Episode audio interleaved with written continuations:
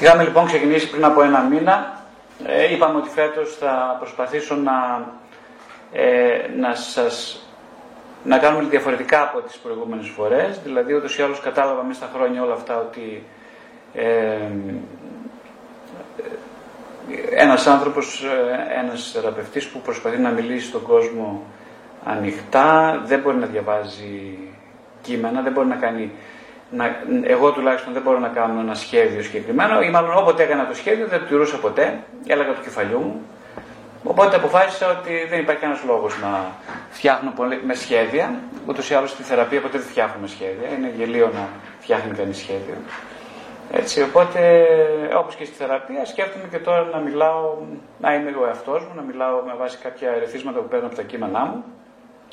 Τα κείμενα που ποτέ δεν είναι δικά μου, όπως ξέρετε, ποτέ ένας συγγραφέας δεν, ένας συγγραφέας δεν λέει ότι έγραψε το βιβλίο αυτός. Είναι, είναι γελίο να λέει ότι ένας συγγραφέας είναι ένας συγγραφέας. Όπως λέει ο Λακάν, είναι εξίσου γελίο να λέει ότι ένας βασιλιάς είναι ένας βασιλιάς, ότι ένας αυτοκράτορας είναι ένας αυτοκράτορας. Είναι εντελώς γελίο. Ε, ίσως το δούμε στην πορεία τι σημαίνει αυτό. Πάντως ένας συγγραφέας είναι, είναι τελείως φεδρό να λέει ότι είναι συγγραφέας.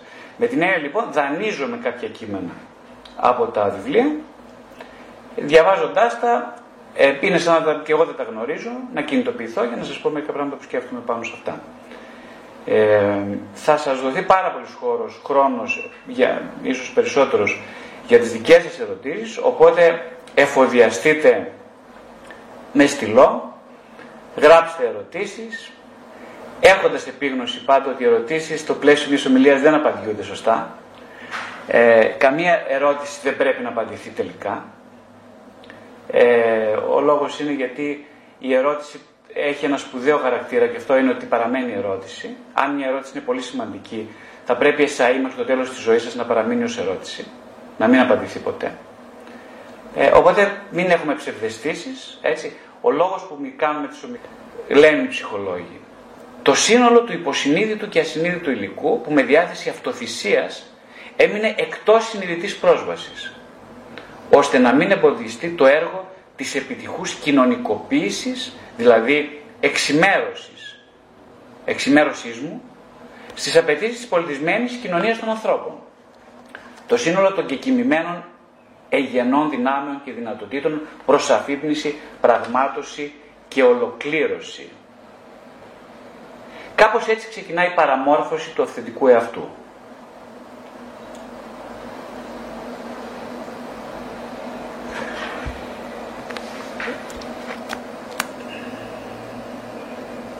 Αφού προσπαθήσεις, αξίζει να υπάρχεις. Αν τα καταφέρεις, μόνο τότε έχεις το δικαίωμα να ζεις χωρίς ντροπή. Πρόσχε μόνο, ποτέ μα ποτέ μην σταματάς να τρέχεις, έστω και προς λάθος κατεύθυνση, έστω, έστω και προς το τίποτε. Αυτό λοιπόν είναι μια συμβουλή που δίνει ο ψευδής αυτός, έτσι, σε εμάς. Αυτές είναι οι συμβουλές του. Τώρα, σήμερα είπα να μιλήσουμε λιγάκι με αφορμή κάποια κειμενάκια ε, για, τον, για τη σκιά για τον ψευδή αυτό. Ε, και στις επόμενες ομιλίες, επειδή τα βιβλία μου ασχολούνται κυρίως με αυτά, σκέφτηκα να σας μιλήσω για τη σκιά. Η σκιά έχει πολλές εκφάνσεις και αλληλεπιδρά με πάρα πολλές συνιστώσεις της ανθρώπινης ζωής. Ας πούμε, στο βιβλίο μου, ίσως την επόμενη φορά, θα σας μιλήσω, για παράδειγμα, μπορώ να σας μιλήσω, για την σκιά και πώς αυτή παρεμβαίνει στη συντροφικότητα και στις σκοτεινές μας σχέσεις. Άλλο κομμάτι πώς η σκιά παρεμβαίνει στον τρόπο που αντιλαμβανόμαστε την πίστη, τη θρησκευτικότητα και την πνευματικότητα.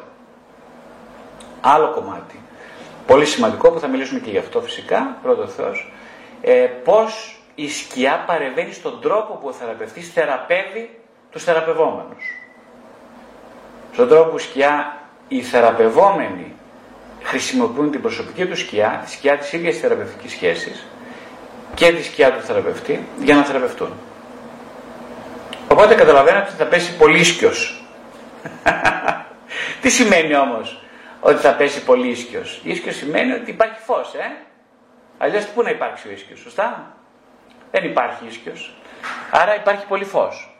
Όταν υπάρχει πολύ φως, υπάρχει έντονος ίσκιος.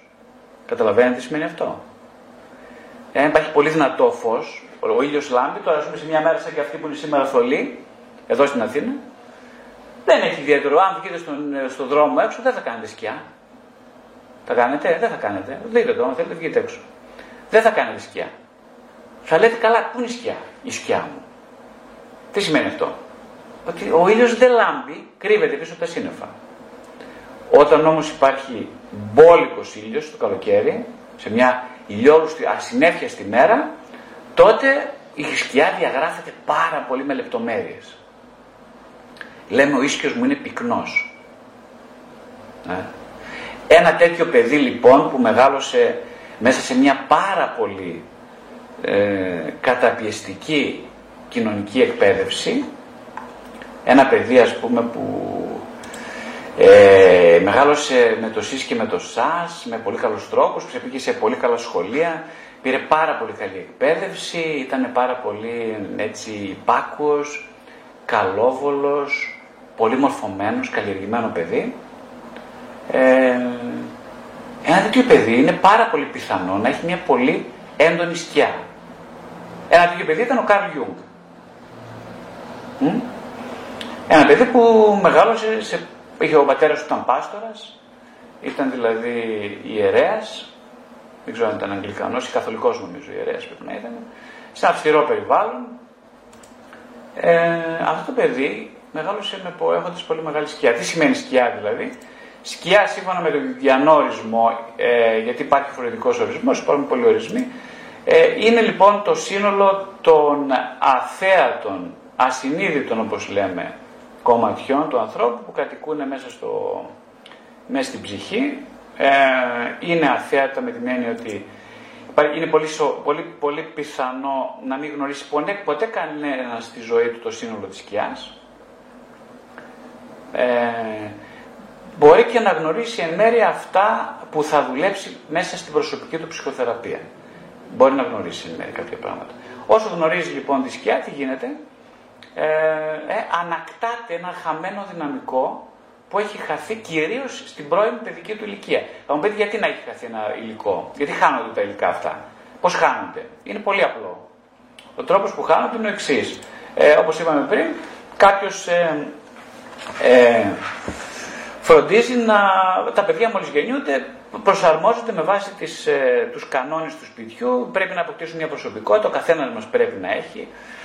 Δηλαδή τι σημαίνει προσωπικότητα, σημαίνει μια δομική, ε, μια, ε, μια πολύ συμπαγής, ε, αρκετά στέρη, σαφής ψυχική δομή, με την οποία επιβιώνουμε σε έναν πολιτισμένο κόσμο. Αυτό είναι προσωπικότητα.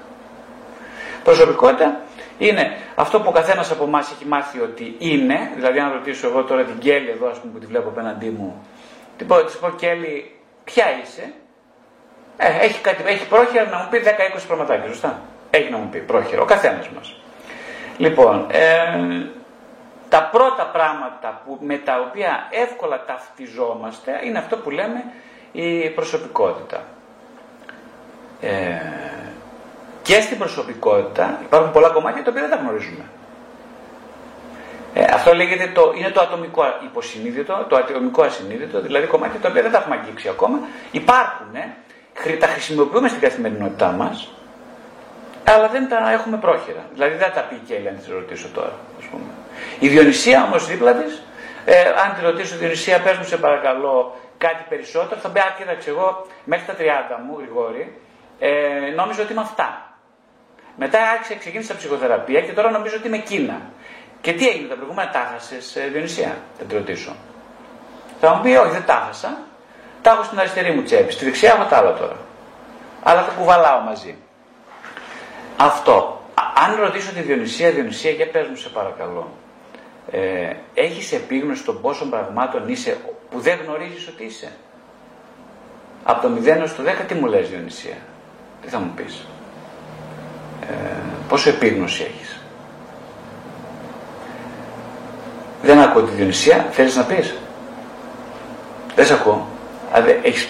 Α, συγγνώμη, δεν πειράζει, δεν πειράζει. Α κάνουμε ένα εικονικό διάλογο, μετά, μετά θα μιλήσουμε. Okay. Α κάνουμε τον γιατί είναι όλα πατημένα, είναι κλειστά για να μην υπάρχει θόρυβο. Ε, τα κλειστά τα mute. Λοιπόν, ναι, η Διονυσία, το πολύ, αν είναι πολύ πολύ έξυπνη και πολύ δουλεμένη με τον εαυτό της, θα μου πει Γρηγόρη, έχω επίγνωση 3 με, με άριστα το 10. Που σημαίνει ότι Νομίζω ότι ξέρω ελάχιστα, πιο κάτω από τη βάση. Ε, δεν έχω πλησιάσει καν τη βάση. Είναι μια ειλικρινή έντιμη απάντηση αυτή τη Διονυσίας. Ε, ο περισσότερος κόσμος δεν έχει κάνει ψυχοθεραπεία. Αν το ρωτήσουν ε, πόσο επίγνωση έχεις των κομματιών τα οποία είσαι, αλλά δεν ξέρεις ότι έχεις, θα μου πει 9. Αυτό σημαίνει ότι είναι άσχετη εντελώς. Είναι άνθρωποι εντελώς αμύωτοι σε οποιαδήποτε αυτογνωσία. Αυτό το οποίο σχεδόν όλος ο κόσμος, ο οποίος δεν έχει πει ποτέ σε ψυχοθεραπεία, ούτε έχει δουλέψει καθογνωστικά. Όσο λοιπόν δουλεύει κανείς αυτογνωστικά, τι συνειδητοποιεί, ο αριθμός μειώνεται από το 10 πηγαίνει όλο και προς τα κάτω. Ε; Εγώ υπάρχουν στιγμές που όταν με ρωτάω τον εαυτό μου αυτή την ερώτηση, λέω 1,5. 1, 0,5, 0,1, 0,001. Στις καλύτερες στιγμές λέω 0,00000000001. Στις καλύτερες στιγμές. Εκεί προσέξτε αυτές τις στιγμές που απαντάω έτσι στον εαυτό μου, είναι στιγμές της απόλυτης επίγνωσης. Είναι, υπάρχει πολύ μεγάλη επίγνωση αυτές τις στιγμές.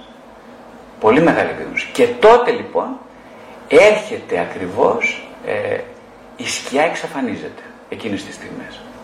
Μεγάλα κομμάτια της σκιάς αποσύρονται μόνο τους, αυτοβούλους. Είναι σαν να σου ανοίγουν το δρόμο λόγω ταπείνωσης. Η ταπείνωση είναι η άλλη λέξη της αυτογνωσίας. Προσέξτε, αυτό είναι πάρα πολύ σημαντικό για όποιον το καταλάβει. Είναι δύσκολο να το καταλάβει κανείς αυτό. Αλλά είναι ακριβώς η άλλη λέξη. Δηλαδή αν εξαφανιστεί η λέξη αυτογνωσία, θα, θα μπορεί εύκολα να μπει η λέξη ταπείνωση στη θέση της. Ε, αυτό ιδίως είναι τελείως ακατανόητο για τους ανθρώπους που δεν θέλουν ή νομίζουν ότι δεν θέλουν να έχουν σχέση με την πνευματικότητα. Ε, σκιά λοιπόν είπαμε είναι όλες αυτές οι, οι πλευρές, το κρυμμένο δυναμικό. Όταν ακούει κανείς τη λέξη αυτή, αμέσως λέει, ε, όχι ρε παιδί, είναι κάτι κακό. Έτσι δεν μου πείτε κι εσείς. Ε, είμαι σίγουρος θα το πείτε. Και όλοι το σκεφτόμαστε. Είναι κάτι κακό. Κάτι κακό κρύβεται εκεί μέσα. Καμιά σάβρα, κάνα ποντίκι, καμιά κατσαρίδα, ε, όλα τα ε, απεχθή ζώα. Δεν κρύβονται στη σκιά. Έτσι, και, και αλήθεια είναι αυτό. Αν δείτε τις κατσαρίδε, πότε βγαίνουν. Βγαίνουν τις καλύτερες ώρες της μέρας, τα μεσάνυχτα. Ε; Γιατί, γιατί, γιατί, ξέρω κανένα που να λατρεύει τις κατσαρίδε, ξέρετε κανένα που τις λατρεύει. Εγώ προσωπικά τις χαίρομαι φορά. Ε. Τις μισώ και τις χαίρομαι. Εσείς, αν βρεθεί ένας τέλος πάντων στο τέλος της ομιλίας μου πείτε, Εγώ λατρεύω τις κατσαρίδε, θα σας παρακαλώ να μου το πει. Ε, αυτός ο άνθρωπος είναι μια ιδιάζουσα περίπτωση. Δεν λατρεύουμε λοιπόν τις κατσαρίδε. Κανένας. Τις χαινόμαστε όλοι. Θέλουμε να τις σκοτώσουμε. Γιατί τι σημαίνει κατσαρίδα. Ποια είναι η σημειολογία της κατσαρίδας; Κατά τη γνώμη μου λοιπόν είναι ότι εκπροσωπεί ένα πάρα πολύ, για μένα προσωπικά μιλάω, και νομίζω και για άλλους, ένα κομμάτι εξαιρετικά απεχθές, συχαμερό, όμως που επιβιώνει παρόλες τις προσπάθειές μας να την εξαφανίσουμε. Αυτό δεν είναι κατσαρίδα. Επιβιώνει απόλυτα σε όλες τις προσπάθειες να την εξαφανίσουμε. Είναι εξαιρετικά επιβιωτική δηλαδή, εξαιρετικά δυνατή όσον αφορά την προσαρμοστικότητα και τη βιολογία της. Ε, είναι πολύ βρώμικη, συχνάζει σε οτιδήποτε σε λίματα, σε βρωμιές. Ε, ποιος δεν θα ήθελε λοιπόν, μετά από όλα αυτά, να την εξολοθρεύσει με τα ίδια τα χέρια; Όλη τη γενιά των κατσαριδών και να μην υπάρχει ούτε μία σε όλο τον πλανήτη. Ποιος δεν το ήθελε πολύ; Ποιος; Όλοι θα το θέλαμε. Ακριβώς το ίδιο κάνουμε με τη σκιά μας. Ακριβώς το ίδιο. Προσέξτε, εδώ υπάρχει μια τεράστια παρεξήγηση όμως, η οποία λέει ότι η σκιά είναι βρώμικη, συχαμένη, ε, επιβιωτική όπως η κατσαρίδα. Ναι, είναι επιβιωτική. Για, γιατί είναι επιβιωτική, γιατί είναι η κατσαρίδα επιβιωτική; Ξέρετε γιατί, γιατί κάνουμε οι άνθρωποι που μπορούμε να την εξαφανίσουμε. Ότι έχει αναπτύξει προσαρμοστικούς οργανισμούς. Το ίδιο συμβαίνει και στη σκιά. Ο άνθρωπος δεν θέλει να έχει σκιά, δηλαδή δεν θέλει να έχει πλευρές τις οποίες τις έχει αποστείλει στο πύριτο εξώτερο από πολύ μικρή ηλικία. Ποιες είναι μπορεί να είναι αυτές τις πλευρές, θα δούμε στην πορεία. Ε, α, να ξαναδιαβάσω ένα άλλο κειμενάκι μέσα στο βιβλίο. Που, ναι, ξεκινάει με το νόημα του άγχους. Λοιπόν, λέει, γίνομαι αποδεκτός για αυτό που κάνω, για αυτό που έχω, μα όχι για αυτό που είμαι. Το είμαι δεν το νιώθω, έχει διαγραφεί από τη μνήμη μου. Στο θυλασμό μου, την ώρα που διέκρινα το βλέμμα της μητέρας μου, να κοιτάει αλλού. Το είμαι, το ξεχνώ, όταν τα δυο μεγάλα μάτια του πατέρα μου, αντί για φως, εκπέμπουν μόνο φόβο και απελπισία. Έτσι το είμαι γίνεται κάνω, γίνεται έχω. Μέσα από αυτόν τον διχασμό τρύπωσε η θλίψη, η ανησυχία στην ψυχή του καθενός, με το δικό του τρόπο. Ε, βλέπετε λοιπόν πότε είναι η απαρχή της, του εξορισμού της σκιάς. Ε, είναι σε πάρα πολύ μικρή ηλικία, όταν λοιπόν το βλέμμα της μητέρας αποσύρεται, ε, έχουμε μιλήσει για αυτό την περασμένη φορά, αυτή η ανίποτη μοναξιά πρέπει να κατανικηθεί οπωσδήποτε. Ένας τρόπος λοιπόν να κατανικηθεί, να υπερβαθεί ίσως κάποια στιγμή, είναι ποιος είναι να πει κανείς ότι εγώ θα γίνω όπως θέλει η μητέρα μου. Ε, εγώ υπόσχομαι βαθιά, δίνω μια υπόσχεση, ότι θα γίνω όπως ακριβώς με θέλει η μητέρα μου και αργότερα ο πατέρας μου. Θα γίνω ένα, ο, ο γιος που θέλουν ώστε να υπάρξει η πιθανότητα να τον αγαπήσουν. Να αγαπηθεί. Θα γίνω ένας τέτοιος γιος, θα γίνω μια τέτοια κόρη. Ε, αυτή είναι μια βασική ασυνείδητη υπόσχεση πριν καν συνειδητοποιήσει κανείς ότι έχει αυτό. Ότι έχει έναν εαυτό. Οπότε από εκεί ξεκινάει λοιπόν η εξορία των κομματιών μας, σου, που οι γονείς σου δεν τα γουστάρουν. Μα μπορεί να είσαι εσύ, ας πούμε, τώρα να είσαι γλωσσού. Ε; Γλωσσοκοπάνα, ας πούμε. Σε είπε μία-δύο φορές γλωσσοκοπάνα, ε, κάτσε ρε παιδιά, πούμε.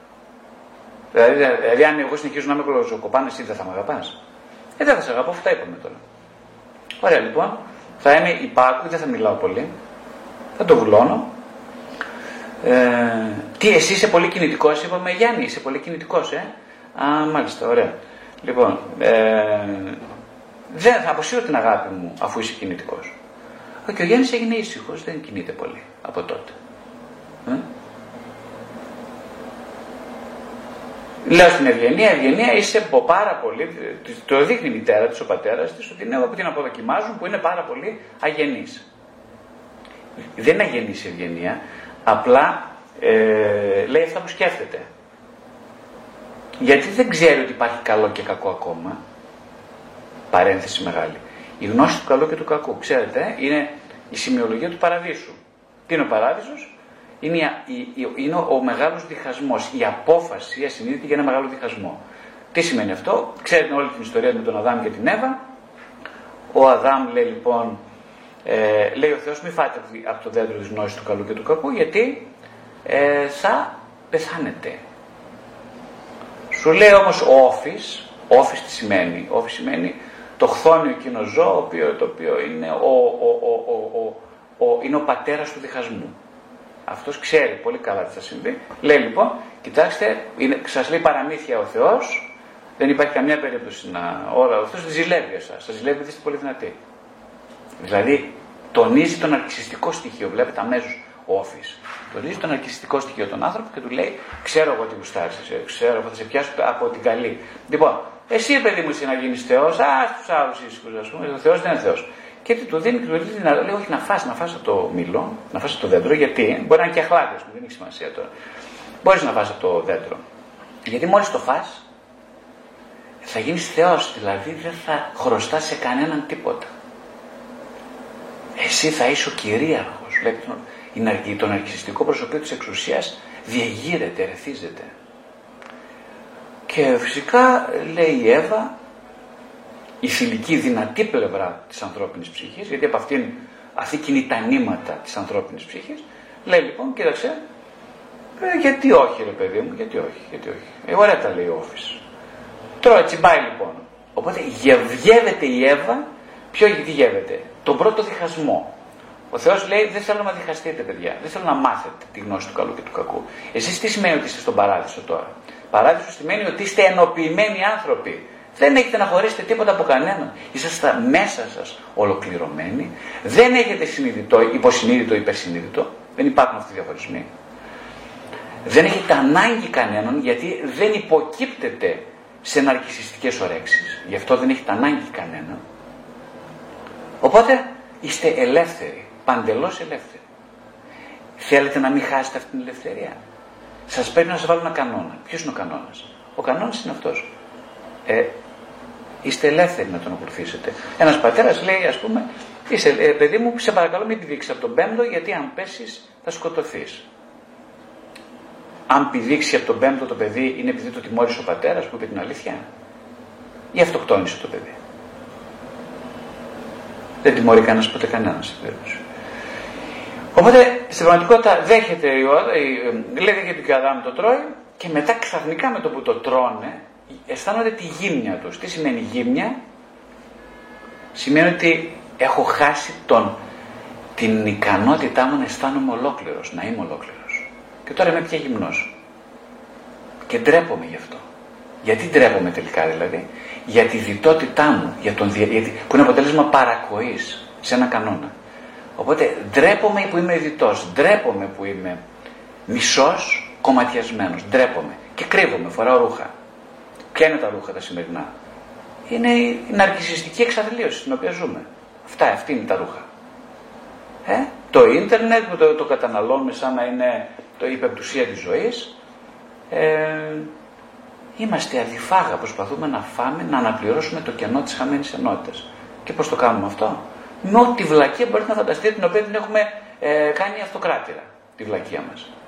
Ε; Όλα τα προσόντα μας δηλαδή τα έχουμε, τα έχουμε θεοποιήσει και με αυτά προσπαθούμε να κρύψουμε τη γύμνια. Ποια γύμνια, αυτής της ντροπής. Ποια ντροπής, της ντροπής του χαμένου παραδείσου. Της ντροπής της ευθύνης. Ότι προτάξαμε έναν αρκισισμό σαν, σαν παραπέτασμα στην ολότητά μας. Αυτό. Και με αυτόν τον τρόπο λοιπόν είμαστε πάρα πολύ. Ε, ξεχνάμε τον πόνο μας με όλα αυτά. Οπότε αυτός ήταν ο αρχικός διαχωρισμός. Το χάσιμο του παραδείσου είναι ότι χάνω την ενότητά μου, είμαι κομματιασμένος. Και αφού είμαι κομματιασμένος, οπωσδήποτε τώρα πια θα έχω μια ζωή να παλεύω με τη σκιά. Αυτό είναι μια οντολογική υπαρξιακή ερμηνεία του διαχωρισμού. Η σκιά ουσιαστικά είναι μια ε, ασυνείδητη απόφαση, πρώτον γιατί οντολογικά όπως εξηγήσαμε ε, προ, ε, αυτόματα προτάσει τον αρκισισμός, δεύτερον στην προσωπική μας ζωή είναι μια επιβιωτική τακτική, αν δεν χωρίσω τη σκιά θα πεθάνω, αυτή είναι η αίσθηση του βρέφους, ότι αν εγώ δεν, αν δεν δημιουργήσω ένα πολιτισμένο αυτό, τον οποίο τον αποδέχονται η κοινωνία, τον αποδέχονται οι γονείς μου, εγώ δεν έχω και πολλά περιθώρια επιβίωσης, αλλά πρέπει να το κάνω αυτό. Οπότε, υπό μία έννοια, η σκιά είναι μαθηματικά αναπόφευκτη να συμβεί. Ε, τι σημαίνει αυτό μαθηματικά; Ότι δεν, υπάρχει, δεν το γλιτώνει κανένας. Άρα δεν υπάρχει άνθρωπος χωρίς σκιά. OK. Okay. Κανένας δεν την γλιτώνει. Τώρα, Όποιος όμως είναι πάρα πολύ προσαρμοσμένος, ε, σημαίνει αυτός ο άνθρωπος, ναι, έχει πολύ, πολύ μεγάλες πιθανότητες να κάνει μια σκιά τεράστια, ογκώδη και να κυριαρχήσει σιγά σιγά στην προσωπική του ζωή. Για να πάμε σε κανένα άλλο κείμενο.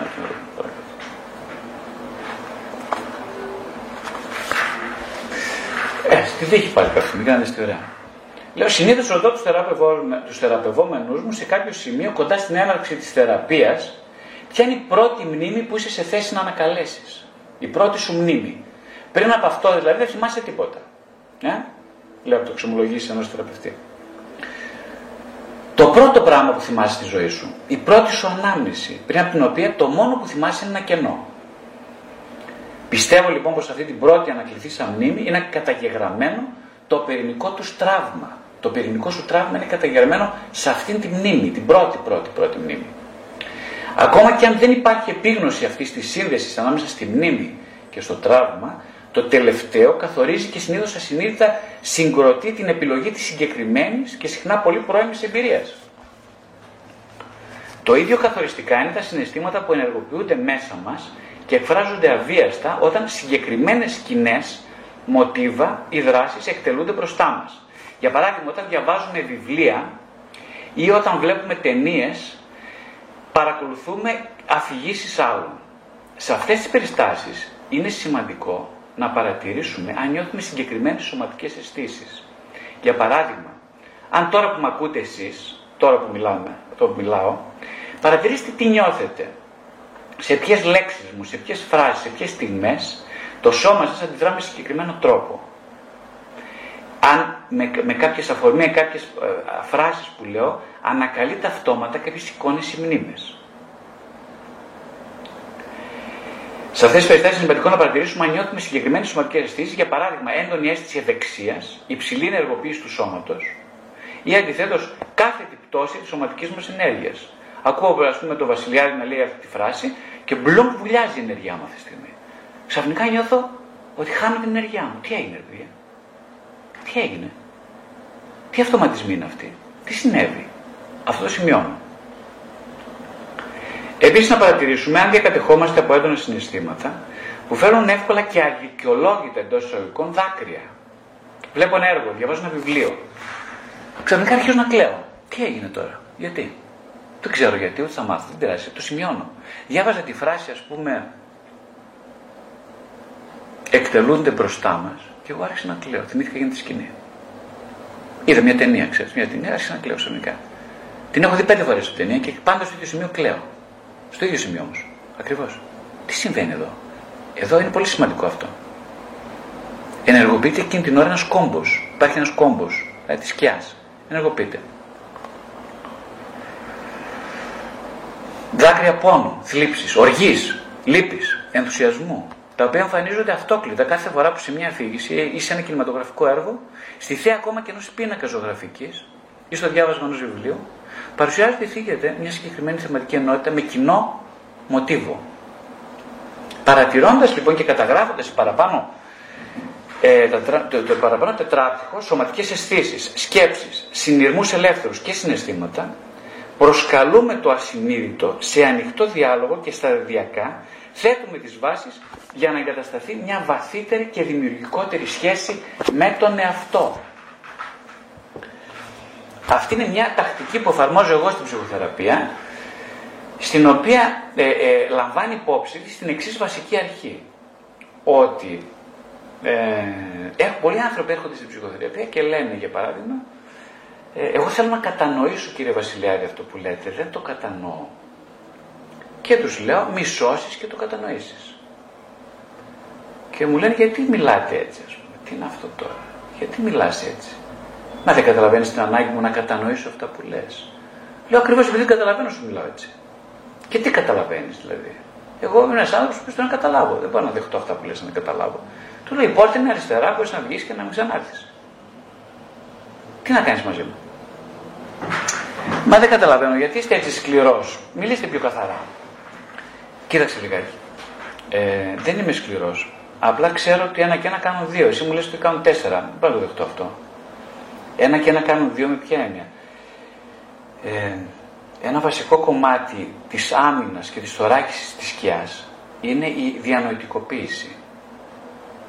Τι σημαίνει αυτό; Ότι πάρα πολλοί άνθρωποι αναπτύξαμε όλοι μας σε πολύ πρώιμα στάδια, ειδικά μέσα στο δημοτικό, μπαίνοντα στη δημοτική εκπαίδευση, υπερ, υπεραναπτύξαμε ένα κομμάτι διανοητικό.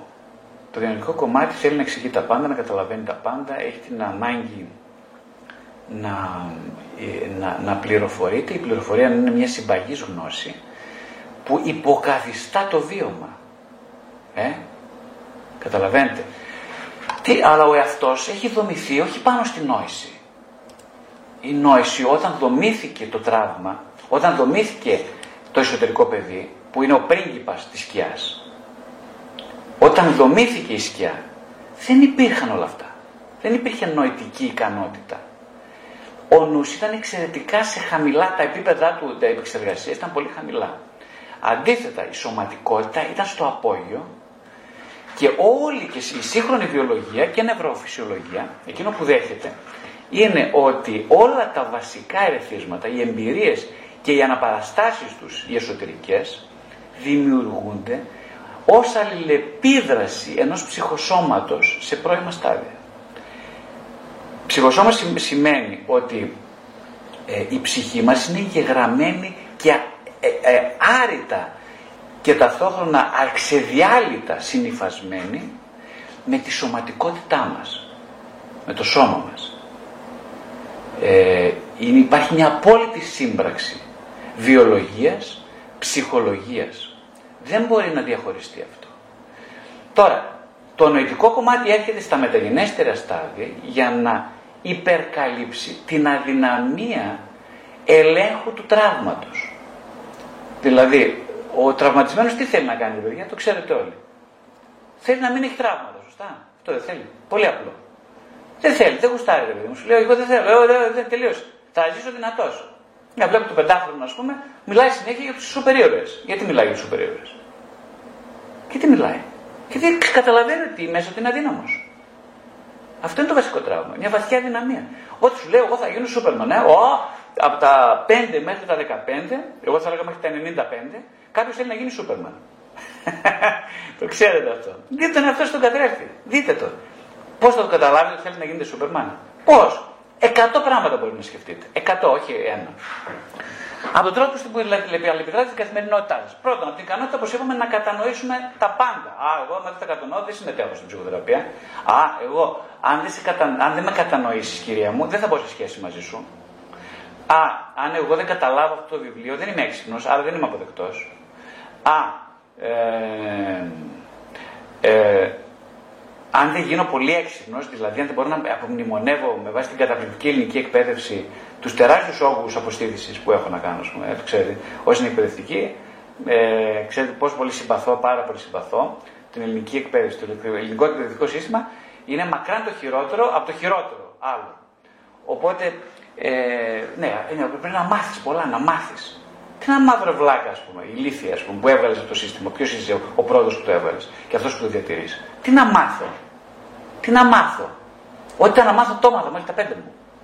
Το έχεις καταλάβει αυτό; Τώρα πρέπει να ξεμάθω από τα πέντε και μετά. Το έχεις συνειδητοποιήσει αυτό το πράγμα; Όχι, δεν. Μα πού το μα, μου είσαι τόσο βλάκας, θα αναπαράγει με μαθηματική ακρίβεια μόνο βλάκες. Στον αιώνα του, του αιώνα. Μόνο βλάκες. Ποιοι είναι βλάκες, εσύ και εγώ. Γιατί είμαστε βλάκες. Είμαστε βλάκες στο βαθμό που δεν θέλουμε να συνειδητοποιήσουμε ότι η γνώση δεν υπάρχει στην κεφάλα σου μέσα. Δεν είναι εκεί μέσα. Τίποτα δεν υπάρχει εκεί μέσα. Μακάρι να έχεις ότι εκεί δεν υπάρχει τίποτα. Θα ήσουν, θα έχεις κάνει μια πάρα πολύ καλή αρχή. Εσύ νομίζεις ότι όλα είναι εκεί μέσα. Στα κατώτερα είναι τα πράγματα. Στα κατώτερα. Ε, κάτω-κάτω. Είναι σαν να μου λες εσύ δηλαδή τώρα ότι α, εγώ ξέρεις, ε, σου κόβω την τούρτα για τα γενέθλιά σου και μου λες, Α, εγώ θέλω το κερασάκι. Τα υπόλοιπα όλα δεν. Μα πώς το πώς στηρίζεται το κερασάκι; Δεν στηρίζεται στο παντεσπάνι τα τρία στρώματα παντεσπάνι από κάτω. Δεν είναι λογικό αυτό. Μου λε, εγώ θέλω να μου φτιάξεις μια τούρτα, ξέρεις κάτι; Μόνο με κερασάκι και πάνω τα άκουσα ένα σοκολατάκι από πάνω. Ε. Αλλά το, τα παντεσπάνια από κάτω δεν τα θέλω. Να πεις στο ζαχαροπλάστη.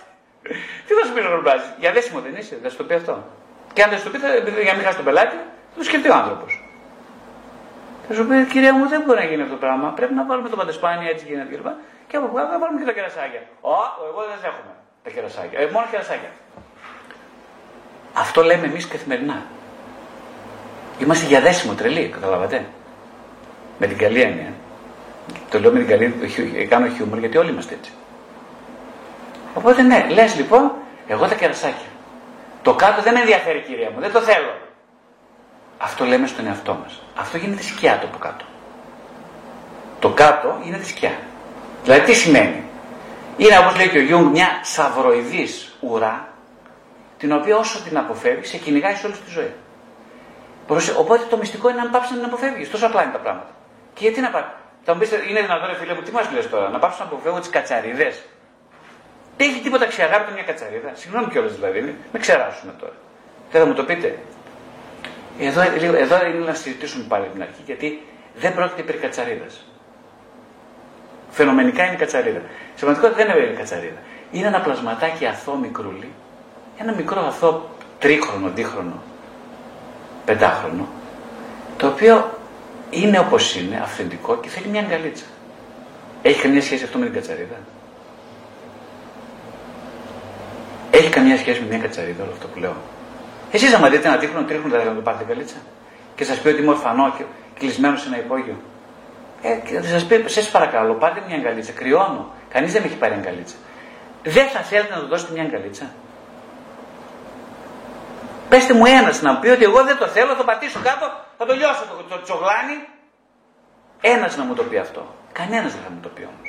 Βλέπετε όταν βλέπουμε δίχρονα, τρίχρονα, τετράχρονα, έχουμε την ανάγκη συνήθως, οι πιο φυσιολογικοί άνθρωποι, θα πάρουν μια αγκαλίτσα. Γελάμε, δεν γελάμε μόλις τα βλέπουμε. Βλακίε κάνουν τα παιδιά συνέχεια. Όσοι λίγα κάνουν συνέχεια βλακίε. Εμείς γελάμε. Γιατί γελάμε. Γιατί γελάμε; Γιατί δεν κλαίμε, γιατί δεν θέλουμε να τα πατήσουμε σε κατσαρίδε. Γιατί μας θυμίζουν την παιδική αυθεντικότητά μας. Την αθότητά μας. Αυτό που χάσαμε εξορίζοντάς το στη σκιά. Μας θυμίζουν το εσωτερικό μας παιδί. Αυτά τα παιδάκια. Καταλάβατε; Το οποίο ξεχάσαμε. Ούτε καν ξεχάσαμε. Εξορίσαμε. Εξορία, είναι επιθετική η χρήση της λέξης. Εξόριση, εξο, εξόριση. Το διώχνω μακριά. Ε, λεπρός στη σπιναλόγκα να πας, να μείνεις εκεί, εγώ δεν σε ακουμπάω. Αυτό το παιδάκι καταλαβαίνετε πώς αισθάνεται. Αυτό το πλάσμα που έχετε μέσα σε όλοι. Καταλαβαίνετε πώς αισθάνεται. Ένα τρίχρονο, δίχρονο, πεντάχρονο σπιναλόγκα. Μόνο του. Με άλλα παιδάκια ίσως. Γιατί αυτή είναι η επιδράση μας με στη σχέση μας στην τροφικότητα. Είναι εξόριστα παιδάκια στη σπιναλόγκα, λεπρά, που δεν είναι λεπρά, εμείς τα βλέπουμε ως τέτοια, τα οποία επιδρούν μέσα από τις θεωρητικές τους σχέσεις, μέσα από τη φιλία τους, μέσα από τις εργασιακές τους σχέσεις. Αυτά τα παιδάκια επιδρούν. Αυτά διοικούν τον κόσμο, αυτά κυβερνούν τον κόσμο. Όχι εμείς.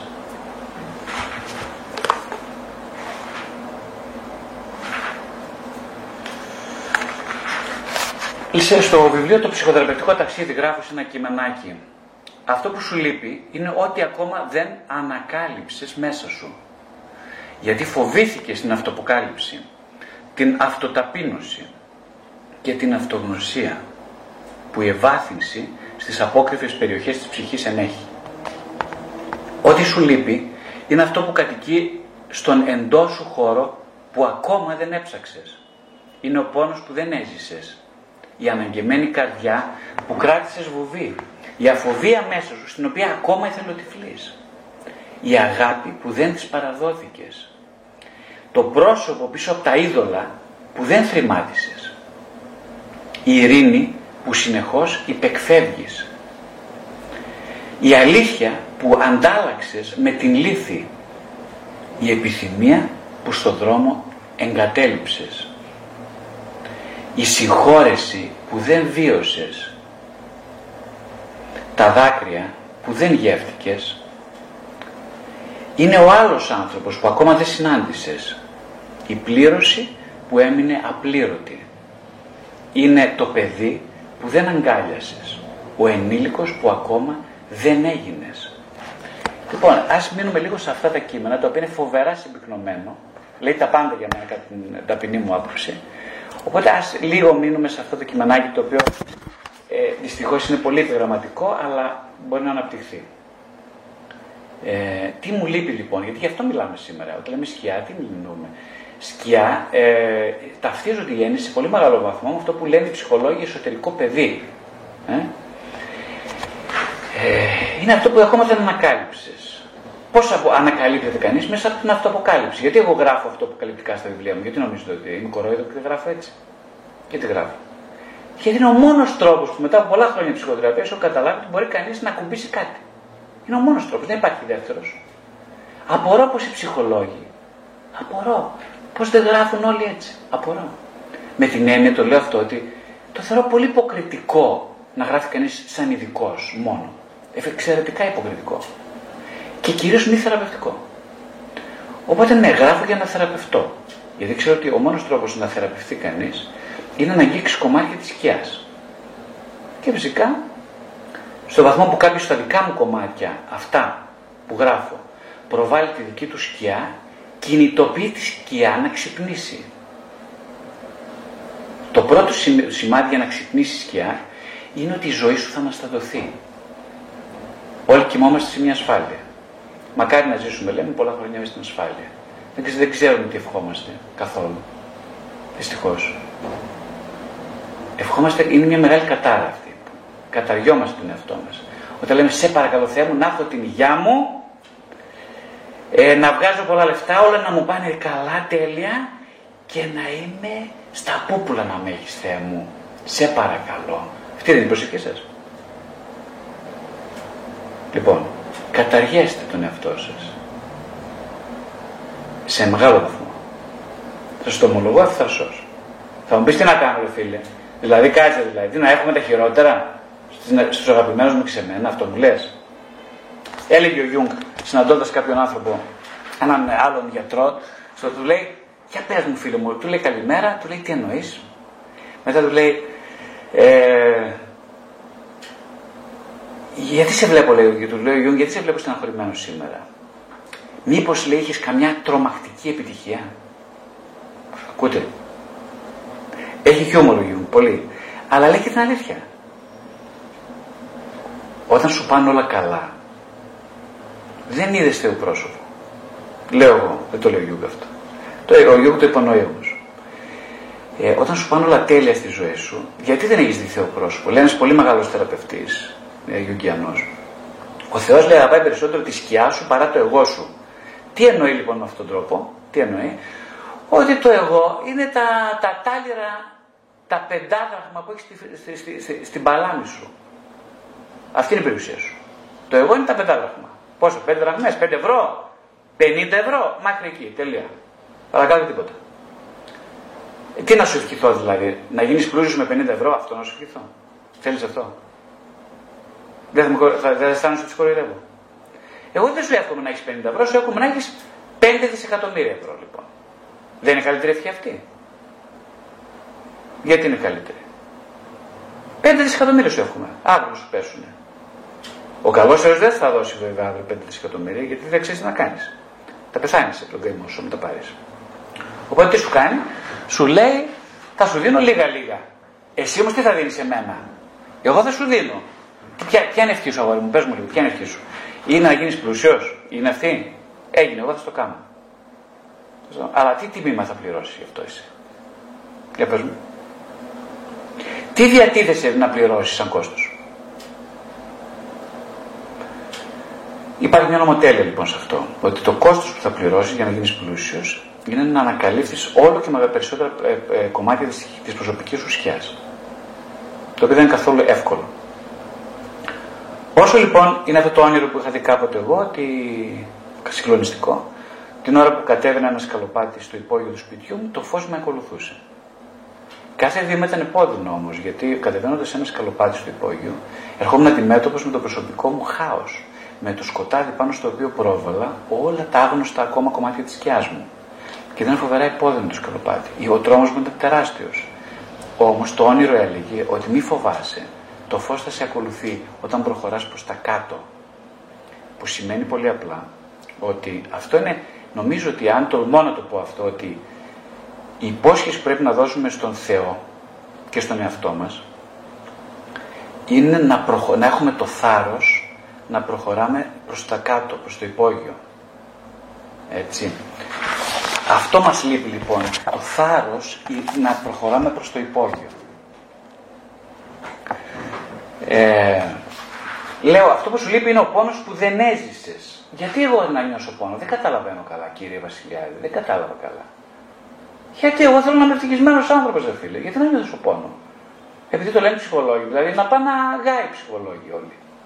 Εγώ θέλω να γίνω ευτυχισμένος. Ξέρω υπάρχουν και υποπατήτε θετικής σκέψης, αυτή η NLP, όλοι οι αυτοί που σου λένε, ρε παιδί μου, η θεωρία που λέει ότι θα, ε, ότι θα, θα, θα, ε, συγκέντρωσε το μυαλό σου, την ψυχή και συγκεντρώσου σε αυτό που θέλεις, το σύμπαν θα συνομωτήσει στο να το πετύχεις. Έτσι δεν λένε; Όλοι. Είναι πολύ νέες μόδες. Ε, life coach, όλο αυτό δεν κάνουνε. Συγκεντρώσου στις δυνάμεις σου, δεν λένε οι άνθρωποι του Θεού. Συγκεντρώσου στις δυνάμεις σου. Και πάνε εκεί και δίνουν τους παράδες τους για ανυποψία στη, ας πούμε, τι να είναι. Ε, όσο περνάει όλο και πιο πολύ ό,τι να είναι. Θεραπευτές και θεραπευόμενοι. Ε, γιατί το λέω, γιατί μιλάω έτσι σκληρά, γιατί λέω ότι να είναι. Γιατί είναι ότι να είναι. Ξέρετε γιατί είναι ότι να είναι.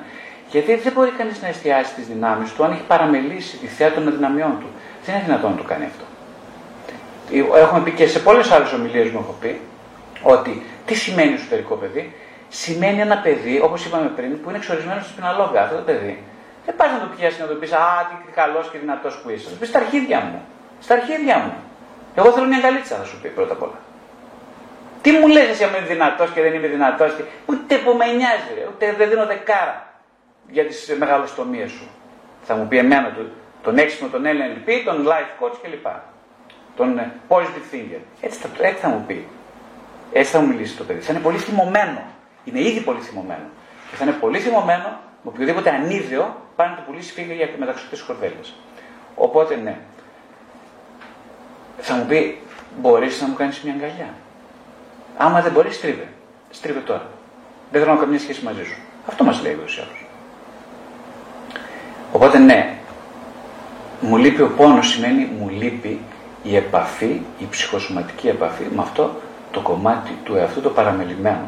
Αυτό μου λείπει δεν μου λείπει να πιστέψω στις δυνάμεις μου. οι δυνάμεις θα έρθουν, μην ανησυχείς καθόλου. Οι δυνάμεις είναι εκεί. Είναι μέσα σε αυτό το εσωτερικό παιδί και πάρα πολύ εύκολα θα βγουν στην επιφάνεια, σαν ηλεκτρική ε, ε, εκένωση πολλών μεγαβάτ. Πότε, πότε, όταν καταδεχθώ η αυτού μεγαλειώτης να προχωρήσει προς το υπόγειο. Τότε θα έρθουν αυτά τα μεγαβάτ. Είπαμε, υπάρχει κόστος, δεν είναι τζαμπαντάν. Τίποτα δεν είναι τζαμπαντάν. Καταλάβατε; Λοιπόν, άρα, ναι, πρέπει να νιώσω πόνο. Ε, δεν θα νιώσει πόνο. Πώς θα νιώσω, αφού είσαι στην εξορία, δεν θα νιώσει πόνο το παιδί. Και όχι μόνο πόνο, και οργή. Ναι, την οργή σου βέβαια να την νιώσεις. Προσέξτε, γιατί έχω, είναι και άλλη θεωρία των ε, ψυχολόγων που λένε συνέχεια ότι όχι με την, ε, μια ζωή, με το εσωτερικό παιδί παρέ και παρέ. Όχι, όχι, όχι, δεν είναι μια ζωή, είναι ένα στάδιο το εσωτερικό παιδί. Δεν είναι μια ζωή. Όχι. Δεν θα γλύφει μια ζωή τι πληγές. Όχι, αυτό θα καταντήσει το τέλος εξάρτησης. Εντάξει. Όχι. Περνάμε από τα στάδια για να πάμε παρακάτω. Το θέμα δεν είναι, να γίνουμε ενήλικες, δεν είναι να, να ξοδέψουμε τον χρόνο της ζωής μας ε, στο να γλύφουμε πληγές. Όχι. Αλλά είναι απαραίτητο να περάσουμε από εκεί. Ναι, απαραίτητο. Τι άλλο σου λείπει; Ε, η αγάπη που δεν της παραδόθηκες. Και η επιθυμία, ξέρετε ποια είναι αυτού του παιδιού. Ε, όχι να το αγαπήσουν οι άλλοι μόνο. Γιατί οι άλλοι, ποια άλλη τώρα, η μαμά σου θα το αγαπήσει. Η άλλη, η μαμά σου θα σε αγαπήσει; Ποια μαμά σου; Η μαμά που γνώρισες όταν ήσουν τρία. Ενός; Η μαμά σου που είναι ζωντανή σήμερα; Ποια μαμά; Δεν κατάλαβα. Ακούστηκε, να μην γίνεται μπέρδεμα. Όσον αφορά τη συγχώρευση, γιατί γράφω κάπου να, τη συγχώρευση που δεν βίωσες. Για να κάνω να λίγο, κάποιος είχε μιλήσει την περασμένη φορά και μου λέει να μιλήσω για τη συγχώρευση. Έτσι δεν είναι κάποιος που μου το έχει πει αυτό νομίζω. Αν θυμάμαι καλά. Λοιπόν, ας μιλήσουμε λίγο για τη συγχώρεση τώρα. Ε, λένε, έρχονται πολλοί, πάρα πολλοί θεραπευόμενοι, το ξέρετε πολύ καλά κι εσείς και νομίζω κι εσείς το έχετε. Και σε κάποιους στάδιο τη θεραπεία μου λένε, και, και πρώιμο στάδιο τη θεραπεία, μου λένε, κοίταξε, ε, θεραπευτή, εγώ θέλω, αν η μάνα μου μου έλεγε ένα μεγάλο συγγνώμη, για όλα αυτά που μου κάνανε, γιατί κάποια στιγμή μέσα στη θεραπεία ανακαλύπτει ο θεραπευόμενος, ότι έχει υποστεί μεγάλα τρα, τραύματα. Ότι στο βαθμό που έρχεται σε επαφή με αυτά τα τραύματα, ε, με αυτό δηλαδή που λέμε εσωτερικό παιδί και τις, ε, τις πεπιθήσεις αυτού του παιδιού, τα βιώματα, τα ψυχοσωματικά του, τα βιώνει σαν πάρα πολύ μεγάλο τραύμα. Δηλαδή ότι πονάει, πάρα πολύ πονάει. Έρχεται μεγάλη οργή. Μεγάλη οργή. Γιατί με εγκατέλειψε, γιατί μου φέρθηκαν καλά. Αυτό ήταν τελικά που περίμενα τη μάνα μου, λέει ο άλλος. Αυτό ήταν που περίμενα τον πατέρα μου. Αυτή είναι η κατάληψη, αυτή είναι η διαφορία, αυτή είναι η κακοποίηση, αυτά περίμενα. Πονάει πολύ ο άνθρωπος. Πάρα πολύ. Ε, πονάει το εσωτερικό παιδί. Έρχεται οργή. Η οργή είναι απόλυτα φυσιολογική. Τι σημαίνει οργή. Οργή σημαίνει ότι δεν μπορώ να, το ιστορικό παιδί δεν, λέει, δεν μπορώ να έχω εμπιστοσύνη σε έναν άνθρωπο που σε αυτόν που εναπόθεσα όλη την ελπίδα μου για αγάπη, αυτό τη μετέτρεψε σε μια κακοποιητική εκδοχή τη. Άρα εγώ δεν μπορώ να έχω ελπίδα. Δεν έχω, δεν έχω ελπίδα. Δεν μπορώ να ελπίζω στη μάνα μου. Δεν έχω ελπίδα. Το πρόβλημα είναι εκείνη τη στιγμή ότι το παιδί μπερδεύεται ο ενήλικος που έχω απέναντί μου με το ίδιο το ιστορικό παιδί και νομίζει ότι είναι αυτό. Οπότε ε, ε, ε, μέσα από τη θέση του ιστορικού παιδιού λέει μόνο αν μου ζητήσει συγγνώμη αυτή η παλιό, εννοεί τη μάνα του, μόνο τότε εγώ θα γίνω καλά. Αν μου ζητήσει συγγνώμη. Ένα συγγνώμη εκ βάθου καρδίας. Για όλα αυτά που μου κάνει. Λοιπόν, εκείνο που έχω να σου πω είναι ότι είτε σου ζητήσει συγγνώμη είτε όχι, έγινε μια τρύπα στο νερό. Δεν θα αλλάξει τίποτα στη ζωή σου. Τίποτα δεν θα αλλάξει. Μα γιατί δεν θα αλλάξει τίποτα, εγώ νομίζω ότι η κυρία Βασιλεία δεν μου ζητήσει ένα συγγνώμη από την καρδιά της όμως και μου το πει, θα ημερέψω. Λοιπόν, κάνω να δεις τώρα. Ε, Καταρχάς δεν θα σου ζητήσει συγγνώμη. Ένα. Γιατί; Πρώτον γιατί δεν έχει αλλάξει αρκετά συνήθως η μητέρα σου από τότε ε, και ο πατέρας σου επίση δεν έχουν αλλάξει. Απλά εσύ αρχίζεις μεγαλώνοντας και μπαίνοντας στη ψυχοθεραπεία δεν χρειάζεσαι ε, τόσο πολύ αυτούς να αλλάξουν. Δεν τους χρειάζεσαι πια. Δηλαδή δεν μπορούν να σου κάνουν κακό. Δεν μπορούν να σου κάνουν κακό. Γιατί δεν μπορούν να μου κάνουν κακό; Γιατί, για σκέψου λίγο, ας πούμε, μιλήσουμε έτσι με μια παρομοίωση. Για σκέψου, ας πούμε, ότι όταν γεννήθηκες στα πρώτα χρόνια ήσουν ε, μια σελίδα Α4 Σωστά. Ή στο μέγεθος μια σελίδα Α4. Και ήρθε το τραύμα, δηλαδή αυτό που η μάνα σου δεν σου έδωσε, ο πατέρας σου δεν σου δώσε κλπ. Η συμπεριφορά τους, αυτό που δημιούργησε τη σκιά. Και είναι ένα πιάτο που κάθεται πάνω στην Α4. Πακ, μπαίνει έτσι. Σωστά. Όπω καταλαβαίνετε την εικόνα, έχει καλύψει το τραύμα, δηλαδή το πιάτο, ένα μεγάλο μέρος της Α4. Σωστά. Ε, που σημαίνει ότι πάει Α4, δεν φαίνεται. Έχει καλυφθεί το τραύμα. Τώρα, καθώς μεγαλώνεις όμως, η Α4 γίνεται Α3, γίνεται Α2, μεγαλώνει, και μετά σκεφτείτε καθώς περνάνε τα χρόνια, καθώς εμβαθύνεις την αυτογνωσία σου, η Α4 γίνεται μεγάλη σαν το πάτωμα ενός σπιτιού. Το πιάτο παραμένει το ίδιο μέγεθος. Βλέπετε; Είναι το ίδιο κακό κάνει ένα πιάτο σε αυτή την επιφάνεια και το ίδιο κακό σε μια Α4. Γιατί, γιατί μεγαλώνοντας ε, εσύ σαν χωρητικότητα, δηλαδή μπαίνοντας καινούργια κομμάτια, βέβαια και στη σκιά σου προσθέτονται καινούργια κομμάτια, αλλά και στο συνειδητό, στη συνειδητή προσωπικότητα, ε, απλώνεται η επιφάνειά σου, μπορεί να αγκαλιάσει πολύ περισσότερα πράγματα και φυσικά το πιάτο που για το εσωτερικό παιδί ήταν μια ταφόπετρα σε βάρος, τώρα γίνεται ένα πτέσμα. Οπότε εκείνο που πραγματικά χρειάζεσαι δεν είναι να συγχωρέσεις ούτε τη μάνα σου, γιατί ποια μάνα σου, η μάνα σου, η τότε μάνα σου, ε, έχει μεγαλώσει και είναι μια άλλη ή μπορεί να είναι ίδια, αλλά σίγουρα δεν σε ενδιαφέρει η φυσική παρουσία της μητέρας σου. Σε ενδιαφέρει όμως, και όχι σε σένα που είσαι σήμερα ενήλικος, αλλά στο εσωτερικό σου παιδί, η εσωτερική αναπαράσταση που εκείνη επηρέασε τότε, όχι εσένα, αλλά το εσωτερικό παιδί. Το τότε δηλαδή. Που τώρα ξυπνάει στο παρόν με αφορμή μια εκδήλωση. Άρα και είτε, ούτε έχεις ανάγκη να τη συγχωρήσεις τη μάνα σου, Καμία ανάγκη δεν την έχεις να τη συγχωρήσεις. Ούτε και να συγχωρεθείς από εκείνη. Δηλαδή να, να σου πει συγγνώμη, παιδί μου, χίλια συγγνώμη. Σε ποιον να πεις συγγνώμη; Σε ποιον; Στο αμετακίνητο παιδί που είναι το, στο εσωτερικό παιδί που κουβαλάς στη σκιά σου; Τι να το κάνει το συγγνώμη. Δεν έχει ανάγκη τη συγγνώμη. Αυτό είναι θυμωμένο και θα ήθελε πολύ να μην γίνουν όλα αυτά που γίνανε. Αλλά αυτά γίνανε, τελείωσε. Δεν αλλάζουν. Εκείνο όμως που γίνεται, ναι, είναι να ζητήσει εσύ συγγνώμη από αυτό το εσωτερικό παιδί που για χρόνια κρατάς στο υπόγειο του σπιτιού. Ο εσωτερικός ενήλικος να ζητήσει συγγνώμη από εκείνο το παιδάκι, το εσωτερικό παιδί, που κρατάει, στα, που κρατάει τόσα χρόνια κλεισμένο και το οποίο δεν του έχει πει μια καλημέρα, δεν του έχει βάλει κάτι να φάει, δεν του έχει πάρει μια αγκαλίτσα, δεν του έχει τάξει στα μάτια, δεν έχει σε επαφή μαζί του. Ναι, αυτό ναι. Αυτό θα βοηθήσει πάρα πολύ. Σε αυτό βοηθάει η ψυχοθεραπεία. Οπότε δεν μιλάμε για φυσικές οντότητες. Δεν μιλάμε για φυσικές παρουσίες. Λέει άλλη δεν μιλάω, δεν, μιλάω, δεν μιλάω με τη μάνα μου, δεν της μιλάω γιατί μου έκανε εκείνο όταν ήμουν 3, 4, 5, 6, 7, 8, 12. Δεν της μιλάω. Ρε ποιο, και τι έγινε τώρα που δεν τη μιλάς; Τίποτα, δεν καταλαβαίνει. Δεν καταλαβαίνει τίποτα γιατί της μιλάω.